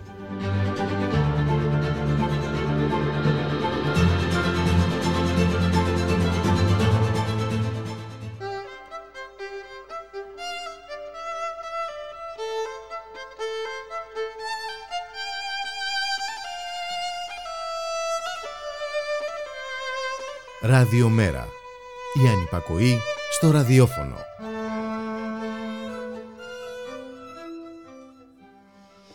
Τρεις ακριβώς, είστε συντονισμένοι στο radiomera.gr, στον ήχο παραμένει ο Γιώργος Νομικός. Στα μικρόφωνα έχει προσθεθεί η Ντίνα Ιωακημίδου. Γεια σου Ντίνα, καλώς μεσημέρι. Καλό μεσημέρι. Τρίτη και 13 σήμερα. Μμμ, εντάξει, να ήταν το μόνο κακό που, θα μας, που μας έχει βρει. Ε, ναι, εδώ τα πράγματα ε, είναι εντελώς δυστοπικά. Ε, και ξέρεις ε, πώς τα έχει καταφέρει έτσι η Νέα Δημοκρατία; Αυτή παίζει τον ταμπουράκι άλλοι χορεύουν. Χορεύουν κανονικά. Ναι, ναι, δεν βάζει την ατζέντα και όλα περιστρέφονται γύρω από αυτήν. Και μια αμυντική αντιμετώπιση έτσι. Ναι πραγματικά. δηλαδή. Ε, τώρα έχει περιστραφεί όλη αυτή η συνάντηση αυτή την ηλίθεια ναι γιατί ε, ηλίθεια συζήτηση πρόκειται. Μου θυμίζει, ξέρεις, πώς παλιά είχαμε το κομμουνιστικό κίνδυνο. Ναι, ναι, ναι, ναι, ναι. Τώρα έχουμε την, ε, πώς το λένε, εθνική καθαρότητα, εθνική νομιμοφροσύνη, που κάποιοι θέλουν να εξαιρεθούν από αυτήν, το ε, τουρκικό κίνδυνο και όλα, και όλα αυτά, όλη αυτή η συζήτηση, την ώρα που έχει ξεπολυθεί η χώρα. Ναι, δηλαδή ναι, είναι, είναι, είναι τρελό. Ε. Ναι και δεν είναι τυχαίο, τίποτα δεν είναι τυχαίο. Γι' αυτό και εμείς σήμερα θα μιλήσουμε για κυνήγι μαγισσών και για ποινικοποίηση της αλληλεγγύης. Ο Παναγιώτης Δημητράς από το Παρατηρητήριο Συμφωνιών του Ελσίνκη έχει στοχοποιηθεί και δαιμονοποιηθεί. Μαζί του πολικά στοχοποιούνται και δαιμονοποιούνται όσοι μιλούν για σεβασμό του διεθνούς δικαίου και όσοι αναδεικνύουν τις παραβιάσεις των ανθρωπίνων δικαιωμάτων στα σύνορα της χώρας. Ο κύριος Δημητράς κατηγορήθηκε ούτε λίγο ούτε πολύ για σύσταση εγκληματικής οργάνωσης, αν είναι δυνατόν, για να φέρνει μετανάστες στην Ελλάδα ενώ πρόσφατα σύμφωνα με διαρροές δημοσιογραφικές ενεπλάκη στην υπόθεση και η αρχή καταπολέμησης μαύρου χρήματος όπου σύμφωνα με το πόρισμα λένε πρόκειται για οργανώσεις φραγίδα και ότι οι χρηματοδοτήσεις διατίθονταν για άλλους σκοπούς. Στο, το θετικό της υπόθεσης είναι ότι στον πλευρό του κυρίου Δημητρά έχουν συμπαραταχθεί ανθρωπιστικές οργανώσεις, η ειδική εισηγήτρια του ΟΗΕ για ανθρωπιστικές οργανώσεις και πολλοί άλλοι και κόμματα. Στην τηλεφωνική μας γραμμή έχουμε τον κύριο Παναγιώτη Δημητρά. Κύριε Δημητρά, καλό σας μεσημέρι. Καλό μεσημέρι. Καλό, με... καλό μεσημέρι. Μόνο τυχαία δεν είναι η στοχοποίησή σας κύριε Δημητρά. Όχι. Ε, να συμπληρώσω ναι. ε, η αρχη γιατί προφανώς αυτή είναι η πηγή από ό,τι λένε όλα τα μέσα και άλλωστε μέσω Αθηναϊκού Πρακτορείου Ειδήσεων έδωσε την πρώτη συστορική Α, μέσω ΑΠΕ, ε. Ναι. Ε, έχει επίσης ε, αναρτήσει και όλα στην ιστοσελίδα της μία έκθεση χωρίς να αναφέρεται στα ονομαστικά της οργανώσεις mm-hmm. στην οποία μετά διέρευσε ε, ότι είχε ερευνήσει λέει 100 και ότι είναι 40 οργανώσεις που κατά αυτήν έχουν τα ίδια πράγματα τα οποία καταγγέλουν και για τη δική μας και έχει, έχει πάρει λέει και για τις 40 οργανώσεις λένε οι διαδροές της τα ίδια μέτρα mm, τα δόθηκε, οποία δόθηκε το ενακτήριο mm, ναι, ναι, ναι. Ε, απλώς η μία που στοχοποιήθηκε με όνομα διότι υπάρχει προϊστορία με την, ε, με την υπόθεση της ΚΟΣ την οποία αναφερθήκατε. Ε, και για την οποία άλλωστε είχε ο ίδιος ο πρόεδρος της αρχής αναγγείλει πανηγυρικά στα νέα τον Ιανουάριο ότι θα κάνει έρευνα παραβιάζοντας όλα αυτά παραβιάζονται συνολικά τους νόμους, τις βασικές αρχές της δημοκρατίας. Γιατί πρέπει να εξηγήσουμε στο ακροατήριο ναι. ότι οι εισαγγελίες κάνουν όποιες έρευνες θέλουν λάθος, σωστές, οτιδήποτε. Όλα αυτά πρέπει να μένουν ή θεωρούνται από τον νόμο εμπιστευτικά. Μα αυτή ήταν και η παρέμβαση της ειδικής εισηγήτριας του ΟΗΕ για τους υπερασπιστές ανθρωπίνων δικαιωμάτων, της Μέρι Λόλορ. Έτσι. Ναι. Σε αυτό ακριβώς ε, πριν, ναι. πριν πάμε σε αυτό, πρέπει να μένουν εμπιστευτικά, λέει ο νόμος και διεθνείς συμβάσεις, μέχρι κάποτε να αποφαθεί η δικαιοσύνη. Οπότε είναι συζητήσιμο για δημόσια πρόσωπα δικαστικές αποφάσεις που είναι εντελεσίδικες ή έστω πρωτόδικες τέλος πάντων ε, ε, μπορούν να δημοσιοποιούνται με αναφορές ε, στις, ε, στους, στα αντικείμενα των αποφάσεων. Εδώ όμως είναι προφανές ότι η στόχευση δεν ήταν η έρευνα αυτή καθε αυτή, ε, ήταν να διαρρέονται πράγματα που σχεδόν όλα δεν ισχύουν καν. Mm-hmm. Πέρα από ότι δεν έχουμε ειδοποιηθεί, δεν ισχύουν και αυτά που λένε μέσα. Mm. Ε, ούτε οι χρηματοδοτήσεις που λένε ότι υπάρχουν, είναι ούτε ε, ε, η μεταφορά των όποιων ελάχιστων, εμείς τουλάχιστον, χρηματοδοτήσεων έχουμε από την Ευρωπαϊκή Ένωση για ένα πρόγραμμα για την καταπολέμηση της ιδεολογική του μέσους έχουν πάει οπουδήποτε αλλού πέρα από τους σκοπούς αυτούς. Mm. Ε, αλλά διαρρέονται λοιπόν ψεύδι για να υπάρξει ο διασυρμός συνολικά των ΜΚΟ και ειδικότερα τη δική του. Να δημιουργήσουν κλίμα. Ε, και εντυπώσεις μένουν και ξέρεις θα θυμηθεί στο μέλλον ε, όταν αποδειχθούν ότι όλα αυτά δεν ισχύουν. Και όπως σημειώνει η κυρία Λόλορ που αναφέρθηκα νωρίτερα, οι διαρροές για τέτοιες έρευνες χρησιμοποιούνται συχνά για να σπηλώσουν τους υπερασπιστές ανθρωπίνων δικαιωμάτων. Σε ποιο σημείο βρισκόμαστε τώρα σε σχέση με την υπόθεση, κύριε Δημητρά; Κοιτάξτε, σχετικά με το ποινικό σκέλος που αναφέρατε στην αρχή που ξεκίνησε το δεκεμβριο ε, υπάρχει η όποια εξέλιξη υπήρχε, υπήρχαν τα περιοριστικά μέτρα τα οποία ε, έχουν επιβληθεί σε μένα. Μπορείτε να, να τα αναφέρετε; Να τα αναφέρω ε, και η, ε, μάλλον γνωρίζω επίσημα τα τρία μέτρα τα οποία είναι απαγόρευση ανασχόλησης με τη δουλειά του παρατηρητήριου του Ελσίνκη, ναι. απαγόρευση ε, μετάβαση στο εξωτερικό και μία εγγύηση 10.000 ευρώ. Πόσον; Ε, 10.000 ευρώ. Μάλιστα.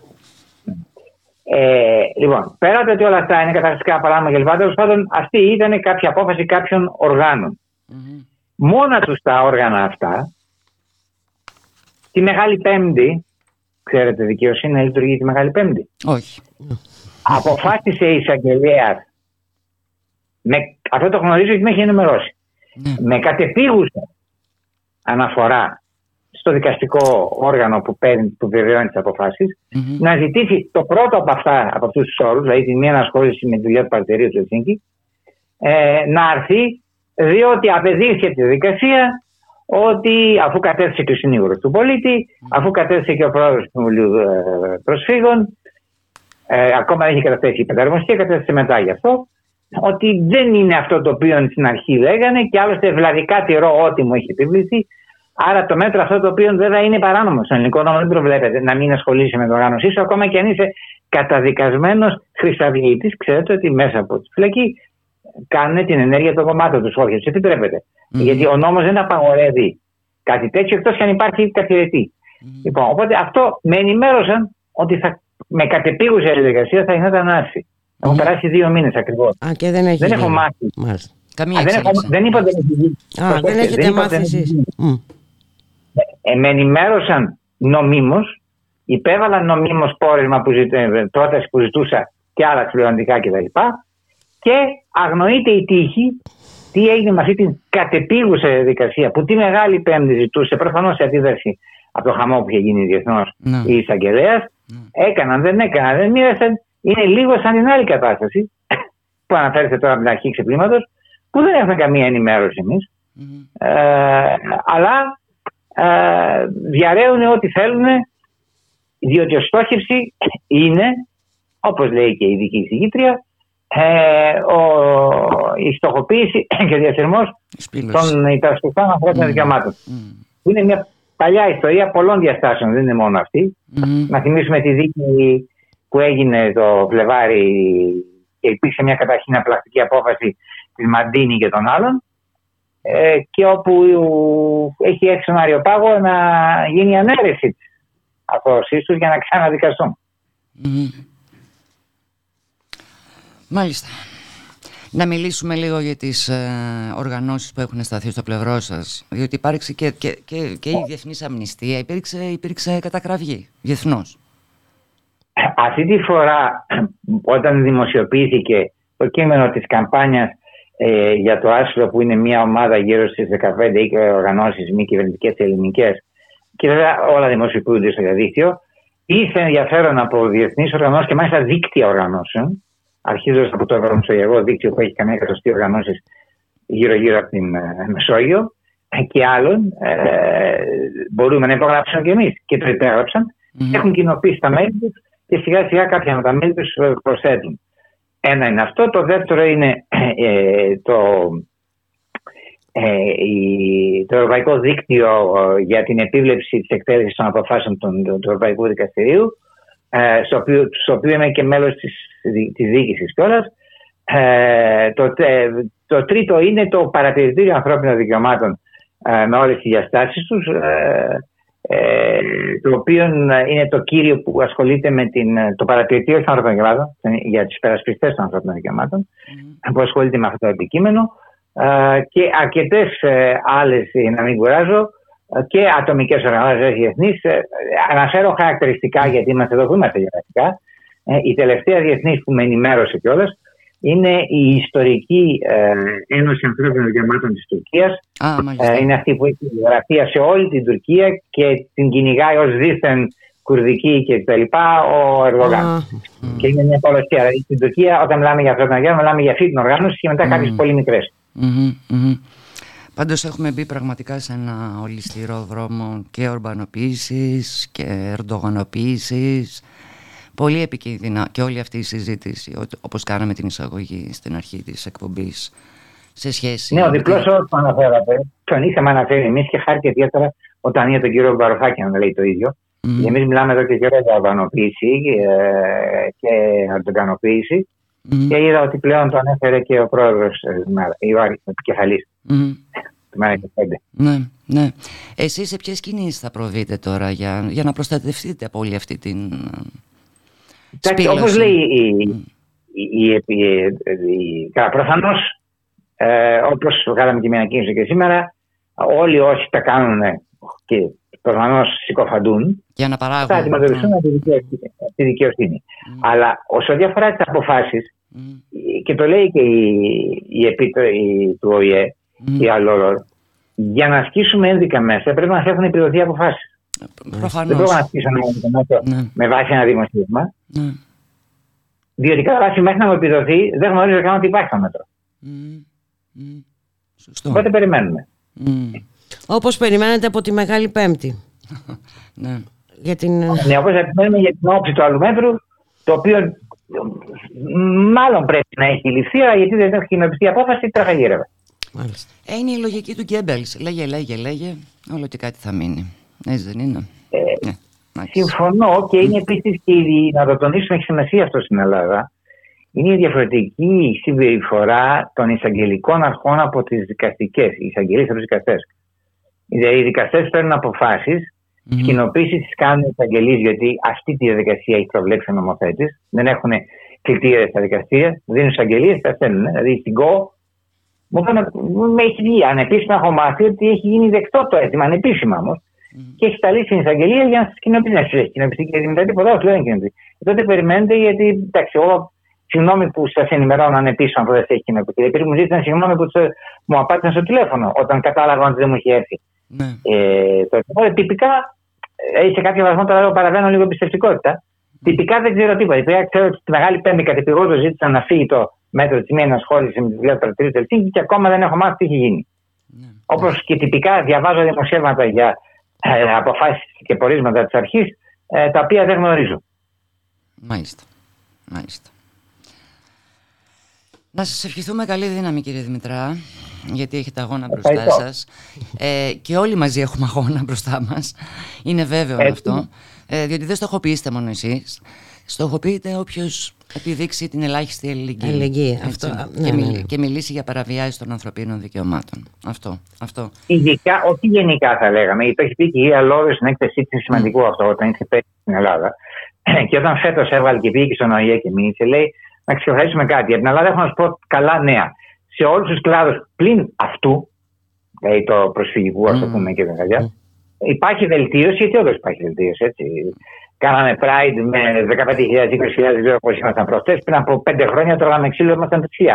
Mm. Εντάξει, ε, δηλαδή υπάρχουν στα υπόλοιπα και το είπε σωστά και με mm. τους υπερασπιστές των ανθρώπινων δικαιωμάτων, αλλά στον κλάδο αυτό και οι υπερασπιστές, ναι. αλλά και χρειάζεται να πάω και στα νησιά να δω και οι συνθήκες των προσφύγων, εκεί πια είναι μια κατάσταση ε, η οποία είναι ε, αδιανόητη. Λοιπόν, υπάρχει δηλαδή αυτή η διαφοροποίηση και έχει μείνει πού ακριβώς. Έχει μείνει στον ένα τομέα που η κυβέρνηση ε, αισθάνεται ότι είναι ταμπού για αυτήν να ισχυρίζεται κανείς ότι υπάρχουν επαναπροωθήσεις διότι δεν υπάρχουν. Mm-hmm. Όπως ξέρετε, να πω και ένα άλλο θέμα, είναι επίκαιρο αλλά μιλάμε ένα κόμμα το οποίο είναι το μόνο που έχει πάρει σωστές θέσεις στα μειονοτικά. Είναι ταμπού να πούμε ότι το Ευρωπαϊκό Δικαστήριο έχει καταδικάσει την Ελλάδα κατά επανειλημμένω και προχτές στο Συμβούλιο της Ευρώπης την καταδίκαση και δεν εφαρμόζει την καταδίκαση του δικαστηρίου για την απαγόρευση λειτουργίας των λεγόμενων τουρκικών μειονοτικών επειδή λέγονται τουρκικά. Μάλιστα. Την ημέρα που ξεκίνησε ο Σάλος, στο Στρασβούργο έβγαινε νέα καταδίκη της Ελλάδα και της είπανε ή θα διορθώσει την κατάσταση αυτή ή το Δεκέμβριο θα σε πάμε σε δίκη για infringement, για παραβίαση των συνθηκων Αυτό δεν το έχει γράψει κανείς, κανένα μέσα. Δεν τόλμα να το πιάσουν τίποτα. Και σήμερα που θα κόμματα πάνω, αν, δείτε, αν ακούσετε τι, τι, τι, τι, λέει ο ΣΥΡΙΖΑ και τι λέει η Νέα Δημοκρατία, μιλάνε για το ποιος είναι πιο μουσουλμάνος εβδομάδων και όλοι λένε τζίρκα. Συγγνώμη για τη λέξη Τούρκε. Ενώ είναι ναι, ναι, ναι. Στο ναι. πύρτο εξώτερο. Αλλά το, ναι, αλλά το έγραψαν δύο κορφαίοι επιστήμονες Έλληνες στον χώρο, ο Δημήτρης Οφστόπουλος και ο Γιώργος Αναγοργάτο, ο ένας διπολική επιστήμη και ο άλλος ε, πάλι πολιτικός επιστήμονας και ιστορικός. Έχουν γράψει εξαιρετικά κείμενα. Κατά επανάληψη γιατί η πλειοψηφία από αυτούς είναι Τούρκοι και εκεί αμάξαν λένε ότι είναι Τούρκοι, αλλά να μην επιβάλλουν τίποτα στους υπόλοιπους. Ε, και, αλλά αυτό το κείμενο του Χριστόπουλου που τώρα ξαναβγήκε, το κείμενο του που τώρα το ξαναβγάλε, δεν τα, δεν τα μοιράζει κανείς. Δεν υπάρχουν σε συζήτηση. Απαγορεύεται. Όχι, όχι, είναι, είναι απαγορευτικό. Ναι, ναι, ναι, ναι, ναι. Μόνο αυτό το, το, το, παιχνίδι το, του δίθεν πατριωτισμού κτλ. Ναι, μάλιστα. Αυτό. Και εθνικιστικές κορώνες. Ναι, εθνικιστικές κορώνες. Για να μην πούμε για την άλλη μειονότητα της οποίας το όνομα αρχίζει από μη. Α, όχι βέβαια. και εκεί εκκρεμεί καταδίκη από το Ευρωπαϊκό Δικαστήριο. Και μάλιστα έχουν γίνει δύο για το σωματείο και τέσσερις από το Συμβούλιο της Ευρώπης. Πάνε πακέτο κι αυτές. Αλλά ποιος θα γράφει για αυτά, κανένα. Όχι βέβαια. Και όσοι γράφουν κινδυνεύουν. Ακριβώς. Κύριε Δημητρά, σας ευχαριστούμε πάρα πολύ για τον χρόνο σας. Να είστε καλά και καλή δύναμη. Καλή δύναμη. Ε, ευχαριστώ. Καλή συνέχεια. Γεια χαρά. Γεια.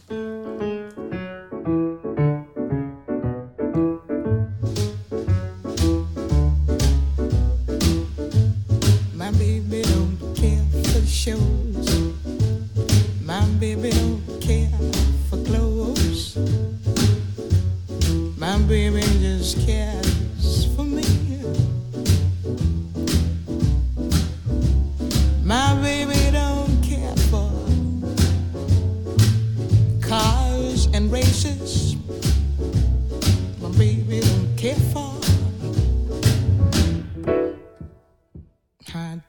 tone places. Liz Taylor is not a style and even Lana Turner's smile. Something he can't see. My baby don't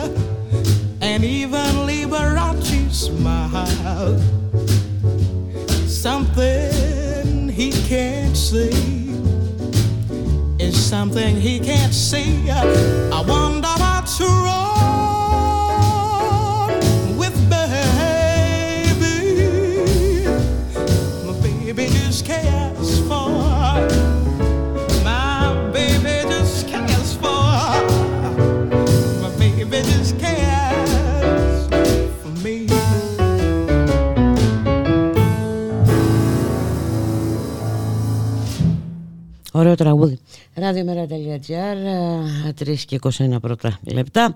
Στον ήχο ο Γιώργος Νομικός, στα μικρόφωνα Ντίνα Ιωακημίδου Μπουλίκα Μιχαλοπούλου. Σε αυτή τη χώρα λοιπόν που έχουμε περίσευμα πατριωτισμού και εθνικής mm. περηφάνεια που ξεπουλούνται τα πάντα mm. χτες είχαμε μια ακόμα πώληση ε. Ε, ενός Ε. ακόμα ε, μεγάλου λιμανιού της χώρας ιδιωτικά τα τέσσερα από τα πέντε μεγαλύτερα δεν λιμάνια απέφερα σημαντικά έσοδα μωρέ και κέρδη για το δημόσιο. Ας το πάρει η Γκριμάλτη ας πούμε. Για φραγκοδίφραγκα. Ναι, για φραγκοδίφραγκα. Mm. Ε, ο, 80 εκατομμύρια ε, για το 67% των μετοχών. Δηλαδή μετά ε, από το λιμάνι του Πειραιά, της Θεσσαλονίκης, της Γουμενίτσας και τώρα το, το λιμάνι του Ηρακλείου. Πραγματικά καμία σοβαρή χώρα εκτός από αυτές που είναι Καμία, οικίες. ναι, Μμ, μπράβο, μμ, ναι. μμ.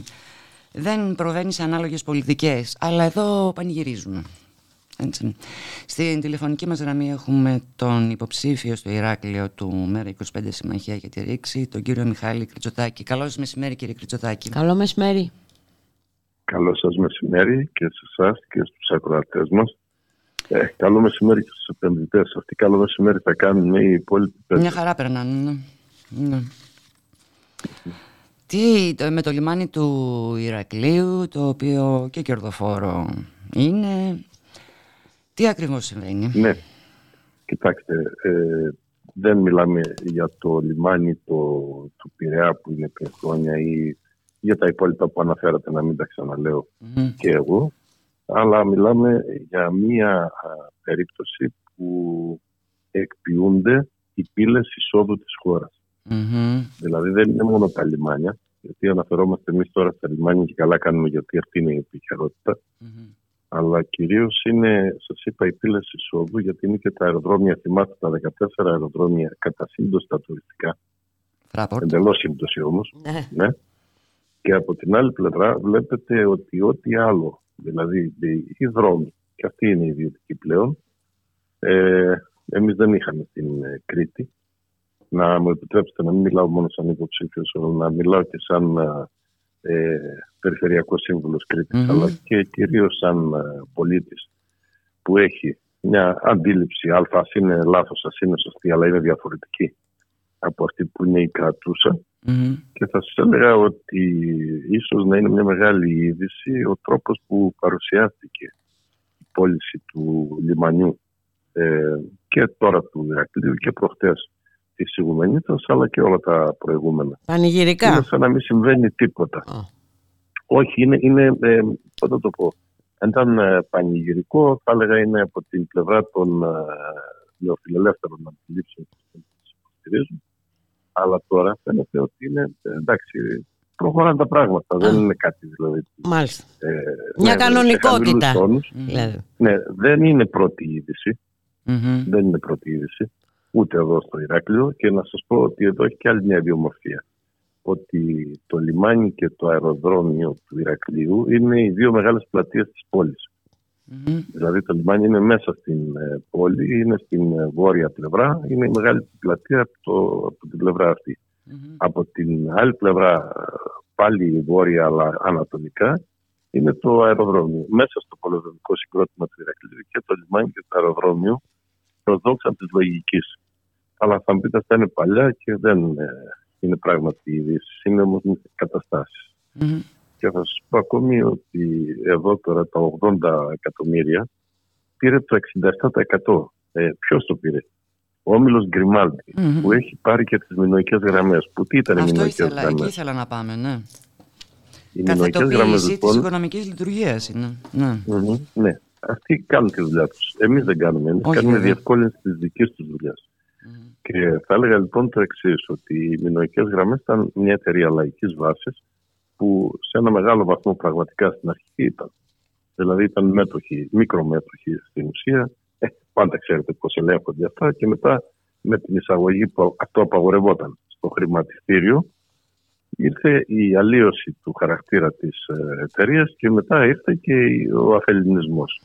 Έτσι λοιπόν σήμερα η Γκριμάλντι αγοράζει ε, λιμάνια μαζί με τα καράβια που είχε αγοράσει πριν από τις Μινοϊκές και είναι μια πολύ ισχυρή δύναμη στον ε, τομέα ανάμεσα δηλαδή στην Ελλάδα και στην Ιταλία, στην Αδριατική ε, και κυριαρχεί ε, στην Κρήτη. Υπάρχει ένα μεγάλο θέμα. Παλιότερα υπήρχε ζήτημα ότι η Γκριμάλντι θα αποσυρώταν από την γραμμή Πειραιάς ε, Κρήτη, Ηράκλειο κυρίως, αλλά γενικώς Κρήτη. Και τότε καταλάβαν κάποιοι τι μπορεί να σημαίνει ο αφελινισμός μιας ε, τέτοιου είδους επιχείρηση που δεν είναι ακριβώς επιχείρηση. Όταν ξεκίνησε ήταν η εξυπηρέτηση του, του, της μεταφοράς των, ε, των επιβατών και που βοήθησε και στην ανάπτυξη του τουρισμού. Να υπενθυμίσω βέβαια ότι οι μηνοϊκές γραμμές και η ΑΝΕΚ και οι δύο λαϊκές βάσεις ε, έγιναν μετά από το μεγάλο ναυάγιο του Ηράκλειου. Αν ε, θυμάστε ή αν έχετε ε, ε, διαβάσει ότι ήταν ένα φοβερό, ε, ένα φοβερό ναυάγιο με εκατοντάδες νεκρούς ε, που καταλαβαίνετε ότι δημιούργησε αμέσως να φύγουν τα σαφιοκάραβα, ας πάρουμε την κατάσταση στα χέρια μας. Πήραμε την κατάσταση στα χέρια μας, τώρα την παίρνουν άλλοι. Σε λίγο θα χρειαστεί να την ξαναπάρουμε. Ε, υπάρχουν μεγάλα θέματα. Ε, εγώ θα σας πω τώρα από την ειδησιογραφία την τοπική εδώ ότι ε, ο κύριος Πλακιωτάκης, ο οποίος είναι βουλευτής Λασιθίου, είναι κριτικός βουλευτής δηλαδή και υπουργός Ναυτιλίας, είπε ότι η ανακοίνωση του ΤΑΙΠΕΔ για την επιτυχή κατάληξη με ιδιαίτερο υψηλό τίμημα 80 εκατομμυρίων πολύ ευρώ. Υψηλό. Προσέξτε. ναι, είναι πάρα πολύ υψηλό. Ναι, ναι. ναι. Ε, λέει ότι δίνει προοπτικές, ε, ότι μακροχρόνια μίσθωση έτσι παρουσιάζεται. Δεν παρουσιάζεται πώληση. Παρουσιάζεται μακροχρόνια μίσθωση του λιμένα του Ηρακλείου και ότι αποτελεί μια δικαίωση ακόμα της στρατηγικής της Νέας Δημοκρατίας για την αξιοποίηση και τα λοιπά των λιμανιών προς όφελος κτλ. Ε, εδώ λοιπόν ε, είναι ένα θέμα. Έτσι, ότι είναι ε, το ΤΑΙΠΕΔ δεν κάνει ε, όπως κάνουν συνήθως αυτές τις περιπτώσεις ότι ανοίγουν τις ε, προσφορές. Ε, ήταν δύο οι, αυτοί οι φάκελοι πάντων, που είχαν υποβληθεί. Ε, ο ένας λέει 80 εκατομμύρια, ο άλλος δεν ξέρουμε, δεν έχουμε μάθει πόσο ήταν. Προφανώς κάτι χαμηλότερο. Όμως ε, θεωρήθηκε ότι δεν πρέπει να ζητηθεί ότι βάλτε ακόμα κάτι που λένε συνήθως, ε, διότι λέει, ήταν αρκετά υψηλό. Μα και εγώ διάβαζα τώρα, σήμερα ε... διθυράμβους σε, σε διάφορα ναι, οικονομικά, ναι, ναι, οικονομικές ναι. ιστοσελίδες. Διθυράμβους. Ναι, γι' αυτό είπα mm. πανηγυρικά. Ναι, ναι, ναι. ναι ότι... Και μεγάλη επιτυχία ναι, του ΤΑΙΠΕΔ και ο ΤΑΙΠΕΔ εκπληρώνει το ρόλο του, του ξεπουλήματος δηλαδή. Καταπληκτικό. Ναι, Κοιτάξτε τώρα, όταν το ΤΑΙΠΕΔ είναι ο επιχειρηματίας, γιατί δεν είναι το κράτος, είναι το ΤΑΙΠΕΔ. Και όταν το ΤΑΙΠΕΔ ελέγχεται με τον τρόπο που ελέγχεται, καταλαβαίνετε ότι μιλάμε για μια χώρα μπανανία, ότι μιλάμε για μια Ευρωπαϊκή Ένωση που όταν έχεις στου κόλπους της τέτοιου είδους ε, χώρες, γιατί δεν είναι και μόνο η Ελλάδα, είναι και άλλοι. Καταλαβαίνετε τι ε, συμβαίνει. Ο νεοφιλελευθερισμός, δηλαδή η αγορά που διοικεί εις βάρος της πολιτικής, των πολιτικών, των κοινοβουλίων της δημοκρατίας, καταλαβαίνετε τι, τι σημαίνει. Διότι οι κύριες δραστηριότητες που μεταβιβαστήκανε είναι οι υπηρεσίες του ελιμενισμού των πλοίων. Είναι η φορτοεκφόρτωση ε, όλων των ε, φορτίων, των συμβατικών δηλαδή και των ε, ιδιαιτέρων και οι δραστηριότητες της κρουαζιέρας και φυσικά οι μεταφορές, οι παράκτειες των ε, επιβατών. Οι επιβάτες είναι, γιατί είναι πολύ δυναμικοί οι η Κρήτη, ας πούμε, και στην ε, μεταφορά των προϊόντων, αλλά και στην μεταφορά των ε, πολιτών, των επιβατων Ε, έχει, μια, έχει ένα μεγάλο τζίρο. Φανταστείτε δηλαδή ότι ο περσινός τζίρος του λιμανιού του Ηρακλείου ήταν γύρω στα 7,8 ε, εκατομμύρια. Που σημαίνει ότι ακόμα και με αυτά τα πρόχειρα εντελώς ε, ε, η επένδυση για την πλευρά της ε, εταιρείας της, ε, που ανέλαβε τέλος πάντων ε, είναι για κομμάτι ψωμί. Ε, εκτός των άλλων. Αλλά δεν είναι το θέμα βέβαια η τιμή, γιατί αν ήταν μια μεγάλη τιμή ε, πάλι θα ήταν ε, θέμα. Να σας Πάλι πω, θα λοιπόν, ήταν θέμα γιατί και στερείς και δηλαδή παίρνεις κάποια λεφτά, εισπράττεις άμεσα κάποια φραγ... εμπροκειμένο πολύ λίγα ας πούμε και στερείς ε, έσοδα ε, από τις επόμενες γενιές. Έτσι. Ναι, Απ- ακριβώς. Αυτό είναι. Και, και προσθέτεις κέρδη σε μεγάλους Σε ομίλους. μεγάλους άμπρα. Λοιπόν, ακούστε μου τώρα ποιο είναι το. Γιατί τώρα ανεβαίνουμε, δηλαδή είναι σαν τα σκαλοπάτια. Πήραμε το πρώτο σκαλοπάτι, το δεύτερο σκαλοπάτι, το τρίτο τώρα. Και ίσως το. Όχι, ίσως το σπουδαιότερο είναι το εξής. Ότι μια χώρα που είναι ε, κατεξοχήν τουριστική, όπως είναι η Ελλάδα, πιο πολύ τουριστική από ό,τι θα έπρεπε, πιο πολύ τουριστική από ό,τι θα θέλαμε. Ε, και ξέρετε πολύ καλά ότι στην οικονομία δεν μπορείς να έχεις μονοκαλλιέργεια. Ειδικά αν βέβαια. η μονοκαλλιέργεια είναι ο τουρισμός Ε, βέβαια. που καταλαβαίνετε ότι με μια οδηγία ας πούμε, μπορεί να ε, πέσει ένα οικοδόμημα ας πούμε, που το χτίζεις πόσα χρόνια για να πέσει σε ένα, σε ένα μήνα. ας πούμε. Ε, καταλαβαίνετε λοιπόν εκεί τι, τι γίνεται. Όταν έχουν τα λιμάνια, όταν έχουν τα αεροδρόμια, Αεροδρόμια. όταν έχουν τους δρόμους, Τα πάντα. ε, Τα πάντα όταν όλα. έχουν ε, τις ε, εταιρείες τις ε, αεροπορικές, είτε αυτές είναι αυτές που έχουν τα αεροπλάνα, είτε είναι οι handling, είτε είναι ε, όλες οι γύρω από τον τουρισμό, εν πάση περιπτώσει οι εταιρείες, ε, ελέγχουν τα πάντα, που σημαίνει όταν ελέγχω τις ροές, μπορώ να ελέγξω και τις τιμές. Και όταν ελέγχω τις τιμές δεν είναι ανάγκη να αγοράσω π.χ. τα ξενοδοχεία ή τα υπόλοιπα ας πούμε, τις επιχειρήσεις, δηλαδή τομέα του τουρισμού. Αν εγώ καθορίζω τις τιμές, δουλεύουν για μένα οι ιδιοκτήτες τους. Ε, βέβαια. Καταλαβαίνετε λοιπόν ότι εδώ θα μπορεί κανείς να πει ότι ακόμα και οι μεγαλοξενοδόχοι ε, πλήττονται και πρέπει να βγάλουν τα κέρδη τους αφού δεν τα βγάζουν από τις τιμές που κατεβαίνουν όταν τις καθορίζει άλλος και δεν τις καθορίζουν και αυτοί, δεν λέω μόνο αυτοί, ε, τότε καταλαβαίνετε τι μπορεί να, να συμβεί. Πρέπει να τα βγάλουν λοιπόν από τον εργαζόμενο, πρέπει να τα βγάλουν από τα προϊόντα που θα ε, χρησιμοποιήσουν. Ε, και όταν ε, πάρει κανείς υπόψη του ότι ο τουρισμός είναι κατανάλωση, δεν είναι, που δεν είναι η βιομηχανία, το ακούω για να τριχιάζω πολλές φορές, αλλά είναι κατανάλωση, τότε θα πρέπει κανείς ε, να πει τι καταναλώνουν αυτοί που έρχονται εδώ, ε, 39 εκατομμύρια ας πούμε στο peak ε, πριν από μερικά χρόνια και που φαίνεται ότι θα επαναληφθεί αυτό. Ε, καταναλώνουν ξένα προϊόντα, που σημαίνει ότι τα πάντα έχουν γίνει αλλού, τα πάντα, τα κέρδη δηλαδή πηγαίνουν αλλού και εμείς εδώ έχουμε μόνο την επιβάρυνση. Ακριβώς. Ε, τώρα να σας κάνω ένα συσχετισμό. Τα μεγάλα έργα που γίνονται στην Κρήτη, διότι γίνονται μεγάλα έργα στην Κρήτη τώρα, είναι το Το αεροδρόμιο αεροδρόμιο. του Καστελίου, το οποίο είναι ιδιωτικό διότι το αναλαμβάνει ε, η κοινοπραξία αυτή των επιχειρήσεων, η Ινδία και τα λοιπά. Κανείς δεν ξέρει τι είναι πίσω από αυτό που φαίνεται. Είναι ο βόρειος οδικός άξονας, που είναι ένα, εκατο, ένα δισεκατομμύριο, 1,7 δηλαδή δισεκατομμύρια, ε, ο οποίος επίσης είναι ένας ιδιωτικός ε, δρόμος, που καταλήγει δηλαδή να πληρώνεται μετά από τον κόσμο που θα περνάει από τα διόδια που θα έχει, γιατί αυτό είναι δεδομένο, δεν το συζητάει κανείς, ενώ στην αρχή κοροϊδεύαν και έλεγαν ότι δεν θα υπάρχουν διόδια. Α, είναι καλά. το θέμα του λιμανιού του Ηρακλείου που συζητούμε σήμερα, ε, που αυτοί το λένε αξιοποίηση ή τέλος πάντων ε, όπως το λένε, αλλά είναι μια ιδιωτικοποίηση και αυτή.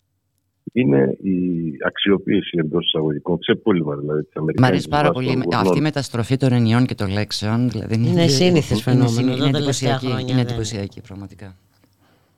Ε, είναι, είναι λοιπόν η Αμερικάνικη βάση των Γουρνών όπου είναι το τελευταίο μεγάλο κομμάτι, το φιλέτο δηλαδή στην βόρεια πλευρά της ε, Κρήτης που είναι δίπλα από το Ηράκλειο, είναι στα 15 χιλιόμετρα περίπου που καταλαβαίνετε ότι και αυτό τώρα εκτός του ότι θα τσιμεντωθεί ε, θα έχει και τύχη. Η τύχη ποια θα είναι; Ε, το καζίνο. Τι θα είναι αυτό το, δεν συγγνώμη δεν είχαν. σας άκουσα το το. καζίνο. Το Α, καζίνο, το μάλιστα, καζίνο. μάλιστα. Λοιπόν, και Τους έχουμε και τις στοχοποιημένους, ε, εξορίξεις. καζίνο, ναι, ναι, ναι, τέτοιο. Βέβαια. Ναι. Και έχουμε και τις εξορίξεις Έχετε των και τις υδρογαναθράκων εξορίξεις, που ναι. σχεδιάζονται που καταλαβαίνετε εδώ τι πρόκειται να, να γίνει, τι πάρτι δηλαδή θα γίνει. Και άφησα τελευταίο το ενεργειακό, όπου εδώ από τη μια μεριά θέλουμε τον τουρισμό και τον προωθούμε σαν τρελή, ας πούμε, δηλαδή ε, δεν υπάρχει Ναι, τίποτα ναι, εδώ η που τι να- μονοκαλλιέργεια να- που να λέγαμε, σταματά. ναι, ναι, ναι. Μονοκαλλιέργεια, ναι, και ε, η επιβάρυνση δηλαδή βουλιάζει από τον τουρισμό ε, το νησί. Και από την άλλη μεριά έχουμε και το ότι το ενεργειακό στηρίζεται σε δύο πράγματα. Από τη μια μεριά το καλώδιο που τα φέρνει από Ισραήλ, Κύπρο, ε, Κρήτη και μετά θα σπρώχνει προς τα πάνω. Ε, και από την άλλη πλευρά ε, έχουμε τις, ε, όπου υπάρχει ε, κάτι ακόμα και στα πάτητα. Βουνά, δεν λέω στα βουνά, στα πάτητα βουνά, ακόμα και εκεί, έχουμε ε, τις ε, βιομηχανικές ε, ανανεώσιμες πηγές Ναι, ενέργειας. τις Βάπε που τις λέμε εμείς εδώ. βάπε, Ε, ναι. Και όλα αυτά ξέρετε τι λένε, πού πας. Εντελώς Δηλαδή, και ασύμβατα τουρισμός μεταξύ και τους, μπαταρία. έτσι, ναι, ναι. Ναι. Εντελώς ασύμβατα. Και τουρισμός και μπαταρία. Και από την άλλη πλευρά, ο τουρισμός που δεν ε, γίνεται να συμβιβαστεί με την ε, μπαταρία και με όλα αυτά τα έργα τα οποία είναι ε, αντίθετα με τον τουρισμό, δηλαδή σκοτώνουν το συγκριτικό σου πλεονέκτημα που είναι η, η φυσική ομορφιά Μμμ, που υπήρχε μμμ, και που όλο ένα και περιορίζεται, σπρώχνεται ε, προς τα κάτω.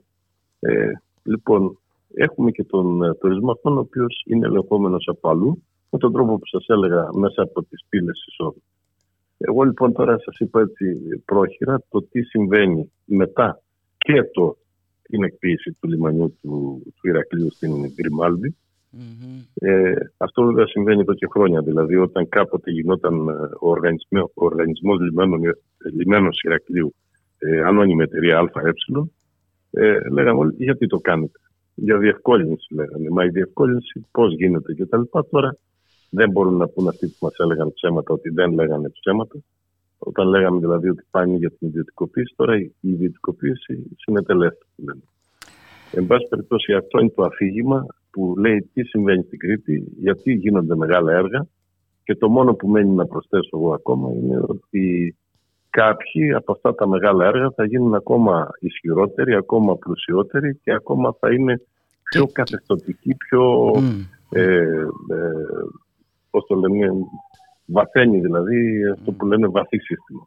Ναι, ναι, ναι. Και, και κάποιοι θα... Περί αυτού πρόκειται. Και οι περισσότεροι θα Ε, φτωχοποιούνται. Όλο και περισσότερο, έτσι περαιτέρω.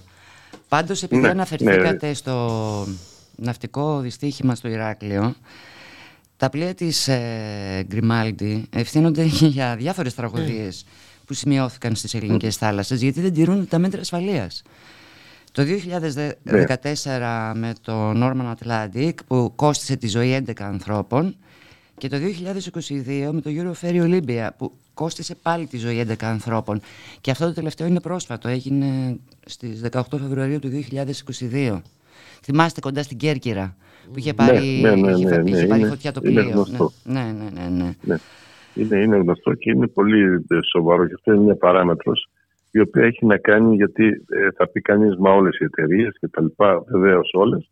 Αλλά εδώ έχουμε να πούμε το εξής ότι εμείς είχαμε μια ε, εταιρεία την, ε, ε, τις μηνωικές γραμμές και άλλη μία την ΑΝΕΚ οι οποίες έκαναν ε, ομολογουμένως καλή δουλειά, δεν είχαν ε, ιδιαίτερα τέτοιου είδους θέματα και ήταν και ελεγχόμενες διότι αυτός που ταξίδευε μπορεί να ήταν και μέτοχος ο οποίος μπορούσε να πει ας πούμε ότι εδώ αυτό δεν είναι σωστό και να ακουστεί.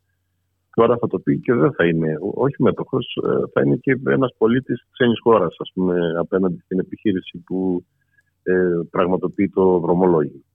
Οπότε καταλαβαίνετε τι, τι μπορεί να συμβαίνει ας πούμε, και ε, τι αλλάζει στην ποιότητα, τι αλλάζει στην ασφάλεια.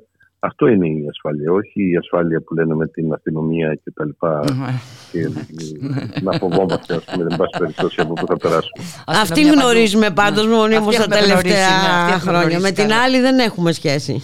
Ε, πάντως, ε, Αυτό είναι αλήθεια. ανακοίνωση εξέδωσε και το ΜΕΡΑ25 ε, όπου καταλήγει ως εξής απέναντι σε αυτή τη λέλαπα που δεν σταματάει ούτε κατά τη διάρκεια αλλά δεν θα σταματήσει ούτε και μετά τις εκλογές πρέπει και μπορούμε να τους σταματήσουμε μόνο με μια μαχητική αριστερή αντιπολίτευση στη Βουλή και στο δρόμο. Με το ΜΕΡΑ25 Συμμαχία για τη Ρήξη. Απόψε έχετε και μια εκδήλωση στο Ηράκλειο. Θα μιλήσει ο Γιάννης Ναι, Βαρουφάκης. απόψε- Μμ. Βέβαια, ναι. ναι. Βέβαια. Και θα έλεγα ότι είναι ε, σημαντικό αυτό ακριβώς που είπατε. Δηλαδή έχουμε από τη μια πλευρά μια φοβερή πλειοψηφία. Ε, δεν είναι μόνο το 40 και κάτι που έχει η Νέα Δημοκρατία και δεν ξέρω αν θα το αυξήσει ή εν πάση περιπτώσει απλά το διατηρήσει άντε και λίγο προς τα κάτω. Αλλά έχουμε και μια αντιπολίτευση αξιωματική που δεν ήταν ε, αντιπολίτευση. Ε, το Και έχουμε 50% και μια- των νομοσχεδίων. Και το τρίτο, Ναι. ναι. Και το τρίτο κόμμα που ψήφισε το 70% Ναι. των ε, Ναι, ναι, νομοσχεδίων. ναι, ναι. Αλλά δεν είναι ότι το ψήφισαν, γιατί θα μπορούσε κανείς να πει ότι εντάξει μπορεί να ήταν για κάποιους λόγους που δεν δικαιολογείται, αλλά λέμε τώρα. Ε, όμως ε, είναι το άλλο, ότι και οι τρεις έχουν όχι το μνημόνιο. Έχουν αλλά υπογράψει τον το ξεπούλημα, νεοφιλελευθερισμό. έχουν βάλει την υπογραφή τους. ε, Ε, έχουν, έχουν Κύριε το εξή Χρυσοτάκη. ότι, έχουν το εξής, ότι ε, έχουν την ε, πολιτική του νεοφιλελευθερισμού ακριβώς όπως την έχει επιβάλει και αυτό έχει σημασία το επιβάλλει η, η Ευρωπαϊκή Ένωση και όχι μόνο στην χώρα μας την εφαρμόζουν και δεν υπάρχει κανείς που να λέει ότι εγώ είμαι νεοφιλελεύθερος. Νεοφιλελεύθερος δεν είναι. Ο Τσίπρας λέει, ο Μητσοτάκης επίσης λέει δεν είναι. Ένας ήταν μόνος στην Ελλάδα ε, ο οποίος παραδεχόταν ότι ήταν ε, νεοφιλελεύθερος και αυτός αποσύρθηκε από την ε, πολιτική αρχηγός κόμματος ενώ ο Τζίμερος. Όλο αυτό το παραδεχόταν όλοι, όλοι οι υπόλοιποι, κανείς δεν το παραδεχόταν. Μα κανείς. Ναι, και τώρα λέω ότι κοιτάξτε να δείτε πώς μπορεί να λειτουργήσει ο αυτόματος πιλότος, ας πούμε. Να λέμε ότι και οι αυτόματα κόμματα με τους αυτόματους ε, αρχηγούς που δεν παραδέχεται κανείς δηλαδή ότι είναι νεοφιλελεύθερος και όμως ο νεοφιλελευθερισμός εφαρμόζεται στην Ελλάδα χωρίς να τον ε, σταματάει κανείς. Και γι' αυτό ακριβώς χρειάζεται ε, μια άλλη δύναμη που να μπορεί και να τα πει και να τα εξηγήσει και να δημιουργεί κινήματα εκεί που δεν υπάρχουν και εκεί που υπάρχουν να τα ενισχύει για να μπορέσει να, γίνουν, ε, να γίνει κάποιο βήμα, να γίνονται κάποια βήματα ώστε να μπορεί να ανατραπεί αυτή η κατάσταση η οποία για την κοινωνία δεν έχει κάτι καλό να δώσει. Καμία και δεν είναι προοπτική. ένα κόμμα. Καμία Γιατί φαίνεται προοπτική. ότι κάποιοι ε, εδώ στο πολιτικό σκηνικό, δηλαδή κάποια κομμάτια του πολιτικού σκηνικού, εμφανίζουν ε, το θέμα ότι είναι ο, η Νέα Δημοκρατία ή ακόμα χειρότερα ο Μητσοτάκης. Δηλαδή, αν θα φύγει ο Μητσοτάκης και μπει ένας Σαμαράς ή ένας κάποιος τέτοιος, ας πούμε, κτλ.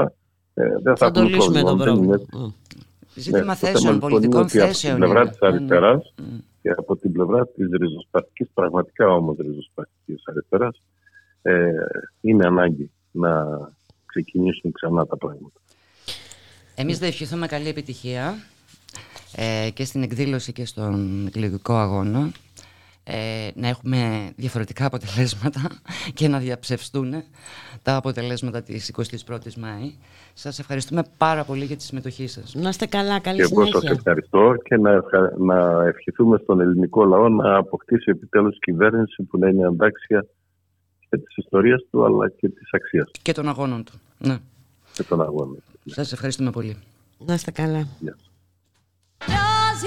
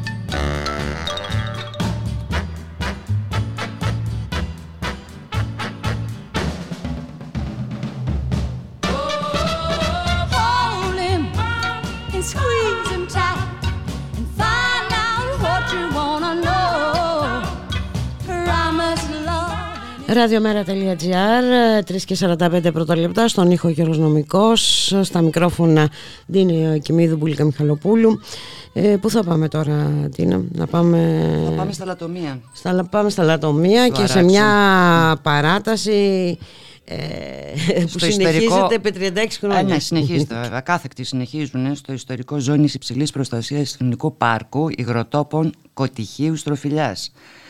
Εκεί έχουμε τα μαύρα βουνά, επί των οποίων πραγματοποιείται η λατομική δραστηριότητα, το οποίο, τα οποία μαύρα βουνά είναι αναπόσπαστο τμήμα του Εθνικού Πάρκου, με σημαντικά προστατευτέα είδη, όπως αρπακτικά πτηνά και ενδυμικά φυτά. Εκεί δραστηριοποιούνται παρακαλώ τρεις λατομικές ε, επιχειρήσεις. Η γνωστή μας Lafarge, γνωστή πολυεθνική, τα ελληνικά λατομεία ΑΕ, μέλος του ομίλου Ελάκτορ και η λατομική ΑΕ. Στην τηλεφωνική μας γραμμή έχουμε τον ε, κύριο Γιώργο Καλέλη, μέλος της οικολογικής κίνησης Πάτρας. Καλό σας μεσημέρι.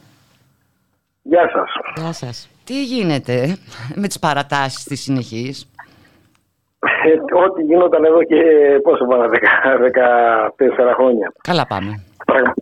Ε, καλά πάμε ναι, και βλέπουμε. Ναι.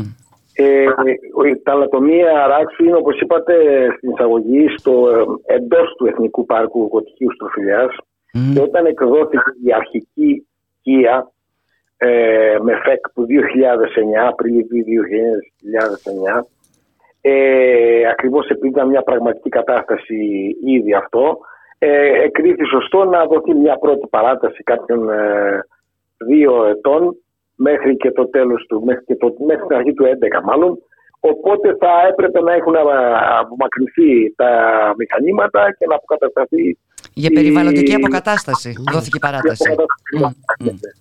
Στη συνέχεια όμως, επειδή τα μαύρα βουνά έχουν άριστη ποιότητα προϊόντος και εξαιρετική τοποθέτηση σε, σε, από συγκοινωνιακή θέση, με χίλια προσχήματα και κυρίως με το πρόσχημα ότι θα μπορούμε να αφήσουμε τον τρίτο νόμο της χώρας, σε πληθυσμό χωρίς ε, αδρανή ή στη συνέχεια το, τα έργα του ΕΣΠΑ θα μείνουν χωρίς αδρανή ε, δεν, ε, είτε κατεβλήθησαν προσχηματικές προσπάθειες είτε δεν κατεβλήθησαν αποτελεσματικές προσπάθειες να βρεθούν εναλλακτικές λύσεις ε, για λατομικές ζώνες είτε για μεμονωμένα λατομεία αρκετής δυναμικότητας με αποτέλεσμα να έχουμε συνεχείς παρατάσεις.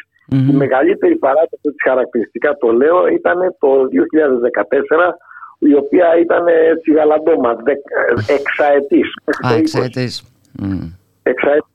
Στη συνέχεια η τριετής που προέκυψε μέχρι το τέλος του, μέχρι, το, ε, μέχρι πρόσφατα δηλαδή, μέχρι και το 23 το τρέχον, ήταν ερμηνευτικά ότι εφόσον ήταν η ερμηνεία, η δικαιολόγηση της εξαετούς ήταν ώστε να τροφοδοτηθούν τα έργα του ΕΣΠΑ με αδρανή υλικά, ναι. ε, άρα επειδή πάθη ας πούμε παρατείνεται και αυτό χωρίς πολλά πολλά. Και τώρα που τελειώνει και αυτό το πρόσχημα Υπάρχει μια γενική διάταξη λίγο περίπλοκη, δεν καθόλου να την αναφέρω τώρα, που αφορά όχι μόνο αυτό το λατομείο αλλά και άλλα Ναι. ε, και το παρατείνει ε, μέχρι και το 25. Ε, ε, θεωρούμε ότι πλέον η κατάσταση είναι γελιοποίηση της περιβαλλοντικής νομοθεσίας γιατί κάποια στιγμή θα έπρεπε αυτό το σπάνιο πάρκο, εθνικό πάρκο, όσοι το έχουν επισκεφτεί, είναι από τα ίσως τα, την πρώτη πεντάδα των εθνικών πάρκων της χώρας γιατί έχει μια ποικιλότητα που ξεκινάει από, ε, από ζαφιερένια νερά, ας πούμε, προχωράει σε μεγάλο πλάτος άμμου, παραθαλάσσιο δάσος. Α, δεν αντέχουμε την ομορφιά, ε, δεν αντέχουμε την ομορφιά, εμποδίζει τα κέρδη μας. Ναι, και φτάνουμε στο τέλος τα μαύρα βουνά, τα οποία δεν πρέπει να κατεδαφιστούν, ε, γιατί εκεί το πάμε, για κατεδάφιση. Τα μαύρα βουνά φιλοξενούν ε, σπάνιες κεντάβριες και αρπακτικά. Ε, θα πρέπει λοιπόν κάποια στιγμή οι παρατάσεις να, να δοθεί ένα τέλος. Η οικολογική της Πάτρας έχει όλες αυτές τις περιπτώσεις ε, αντιδράσει με έγγραφα, με, με δημοσιοποίηση του θέματος. Αλλά όπως σας είπα υπάρχει μια δύναμη αδράνειας και ε, το, το περίφημος στρώμος των ερετών να μην λείψουν τα, τα αδρανή στην πραγματικότητα ε, δεν κάνουν πραγματικά σοβαρές προσπάθειες να βρουν εναλλακτικές λύσεις. Και στο τέλος, έτσι όπως το πάμε, θα φάμε τίποτα πρόστιμο από την Ευρωπαϊκή Ένωση και ίσως να είναι ο μόνος τρόπος για να, να τελειώσει αυτό το αυτή η υποκριτική ε, σειρά ενεργειών, ας πούμε. Ότι κάθε θα έχουμε από το 11 θα είχαμε αποκαταστήσει και φτάσαμε το στο 23 και πάμε για 25. Μμμ. Ε, σύμφωνα με πληροφορίες διαβάζω τις πληροφορίες του δημοσιογράφου στην εφημερίδα των συντακτών που δημοσίευσε το θέμα ε, Ναι. ασκούνται πιέσεις λέει προκειμένου στο έκδοση προεδρικό διάταγμα για την προστασία του Εθνικού Πάρκου Υγροτόπων Κωτυχίου Στροφιλιάς να μην συμπεριληφθούν τα μαύρα βουνά δεν Ναι, μας γιατί εξυπηρετεί ο- ε, ναι, ναι. Σας είπα ότι το, τα μαύρα βουνά παρότι αποτελούν ένα απόσπαστο στοιχείο της ποικιλότητας τοπίων και, και βιοτόπων ε, γιατί εκεί είναι τα αρπακτικά, γιατί εκεί είναι το μόνο υπερυψωμένο μέρος όπου μπορεί να δεις την απίστευτη θέα όλης της περιοχής από τη θάλασσα σε όλες τις κατευθύνσεις. Ε, ουσιαστικά ένα μεγάλο κομμάτι τους είναι κρανίου τόπος άμα το δει κανείς από φωτογραφίες από ψηλά ας πούμε είναι, είναι λευκός ασβεστόλινος που αντανακλάει τον ήλιο ας πούμε, δεν υπάρχει βλάστηση πια ε, και οι, οι αποκαταστάσεις είναι περιορισμένες σε παλαιότερα ε, τεμάχια του λατομείου.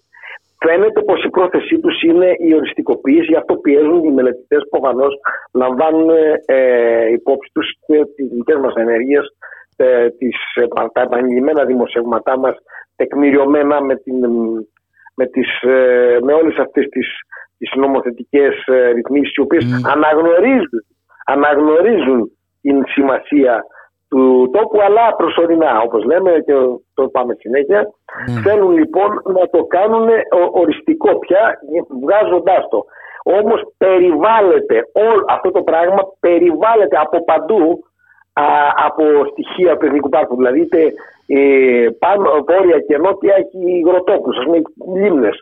Από την άλλη μεριά είναι, το, είναι η μ, μεγάλη μια παρκολυμνητική παραλία που είναι του, του Εθνικού Πάρκου. Δηλαδή είναι στη μέση Ε, θα ήταν πολύ παράδοξο και επιστημονικά α, ατεκμηρίωτο να, να βγει Να μην συμπεριληφθούν Ελπίζω- τα μαύρα βουνά.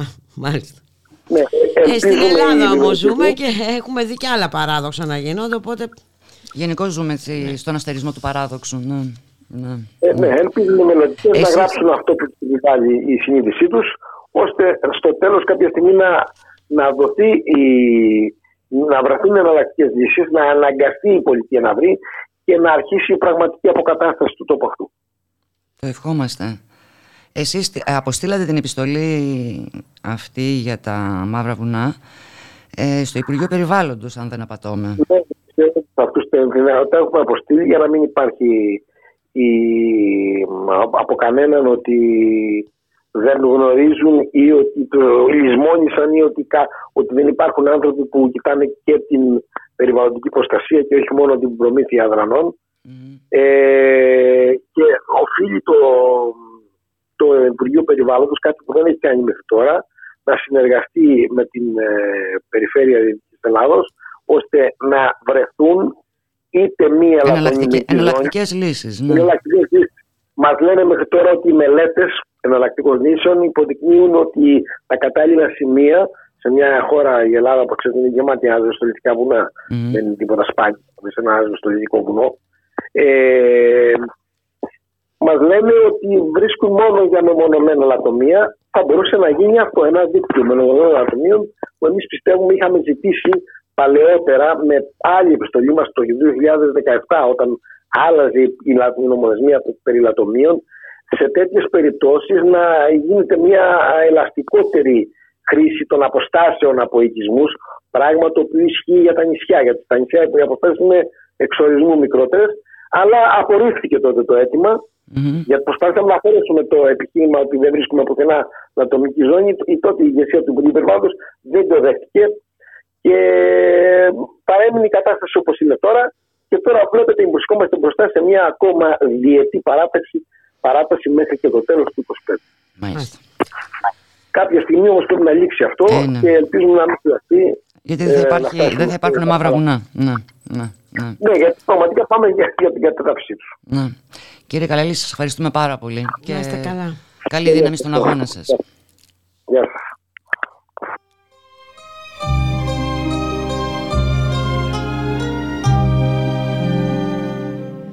Το κατάλληλο τραγούδι, την κατάλληλη στιγμή, την Ακιμίδου, τώρα που ετοιμαζόμουν να πω ότι ο Κυριάκος Μητσοτάκης Ναι. ε, τι υποσχέθηκε, κατώτατο μισθό στα 950 ευρώ παρακαλώ. Και πώς θα γίνει αυτό, Άκου, αυτό είναι το Άμψη σημαίνει καινοτόμο. Δημοκρατία. Το Όχι. καινοτόμο, όχι ρε παιδί μου, με εργοδότες οι οποίοι θα είναι διατεθειμένοι να πληρώνουν καλύτερους μισθούς. Θα είναι Ε, πώς σου συνεργάσιμοι. φαίνεται; Θα είναι συνεργάσιμοι, Και δεν τέλειο. μπορώ. είναι όπως με τα υπερκέρδη, όχι υπερκέρδη, απρόσμενα Απρόσμενα κέρδη. κέρδη. Απρόσμενοι μισθοί. λοιπόν. Απρόσμενοι εργοδότες. Λοιπόν, ε, ωραία. Με τον ονό λοιπόν σας αποχαιρετούμε Να είσαστε όλες και όλοι καλά Ε, Και καλώς εχώ των, των πραγμάτων πάντα Θα τα ξαναπούμε αύριο ε. Καλώς απόγευμα. Για χαρά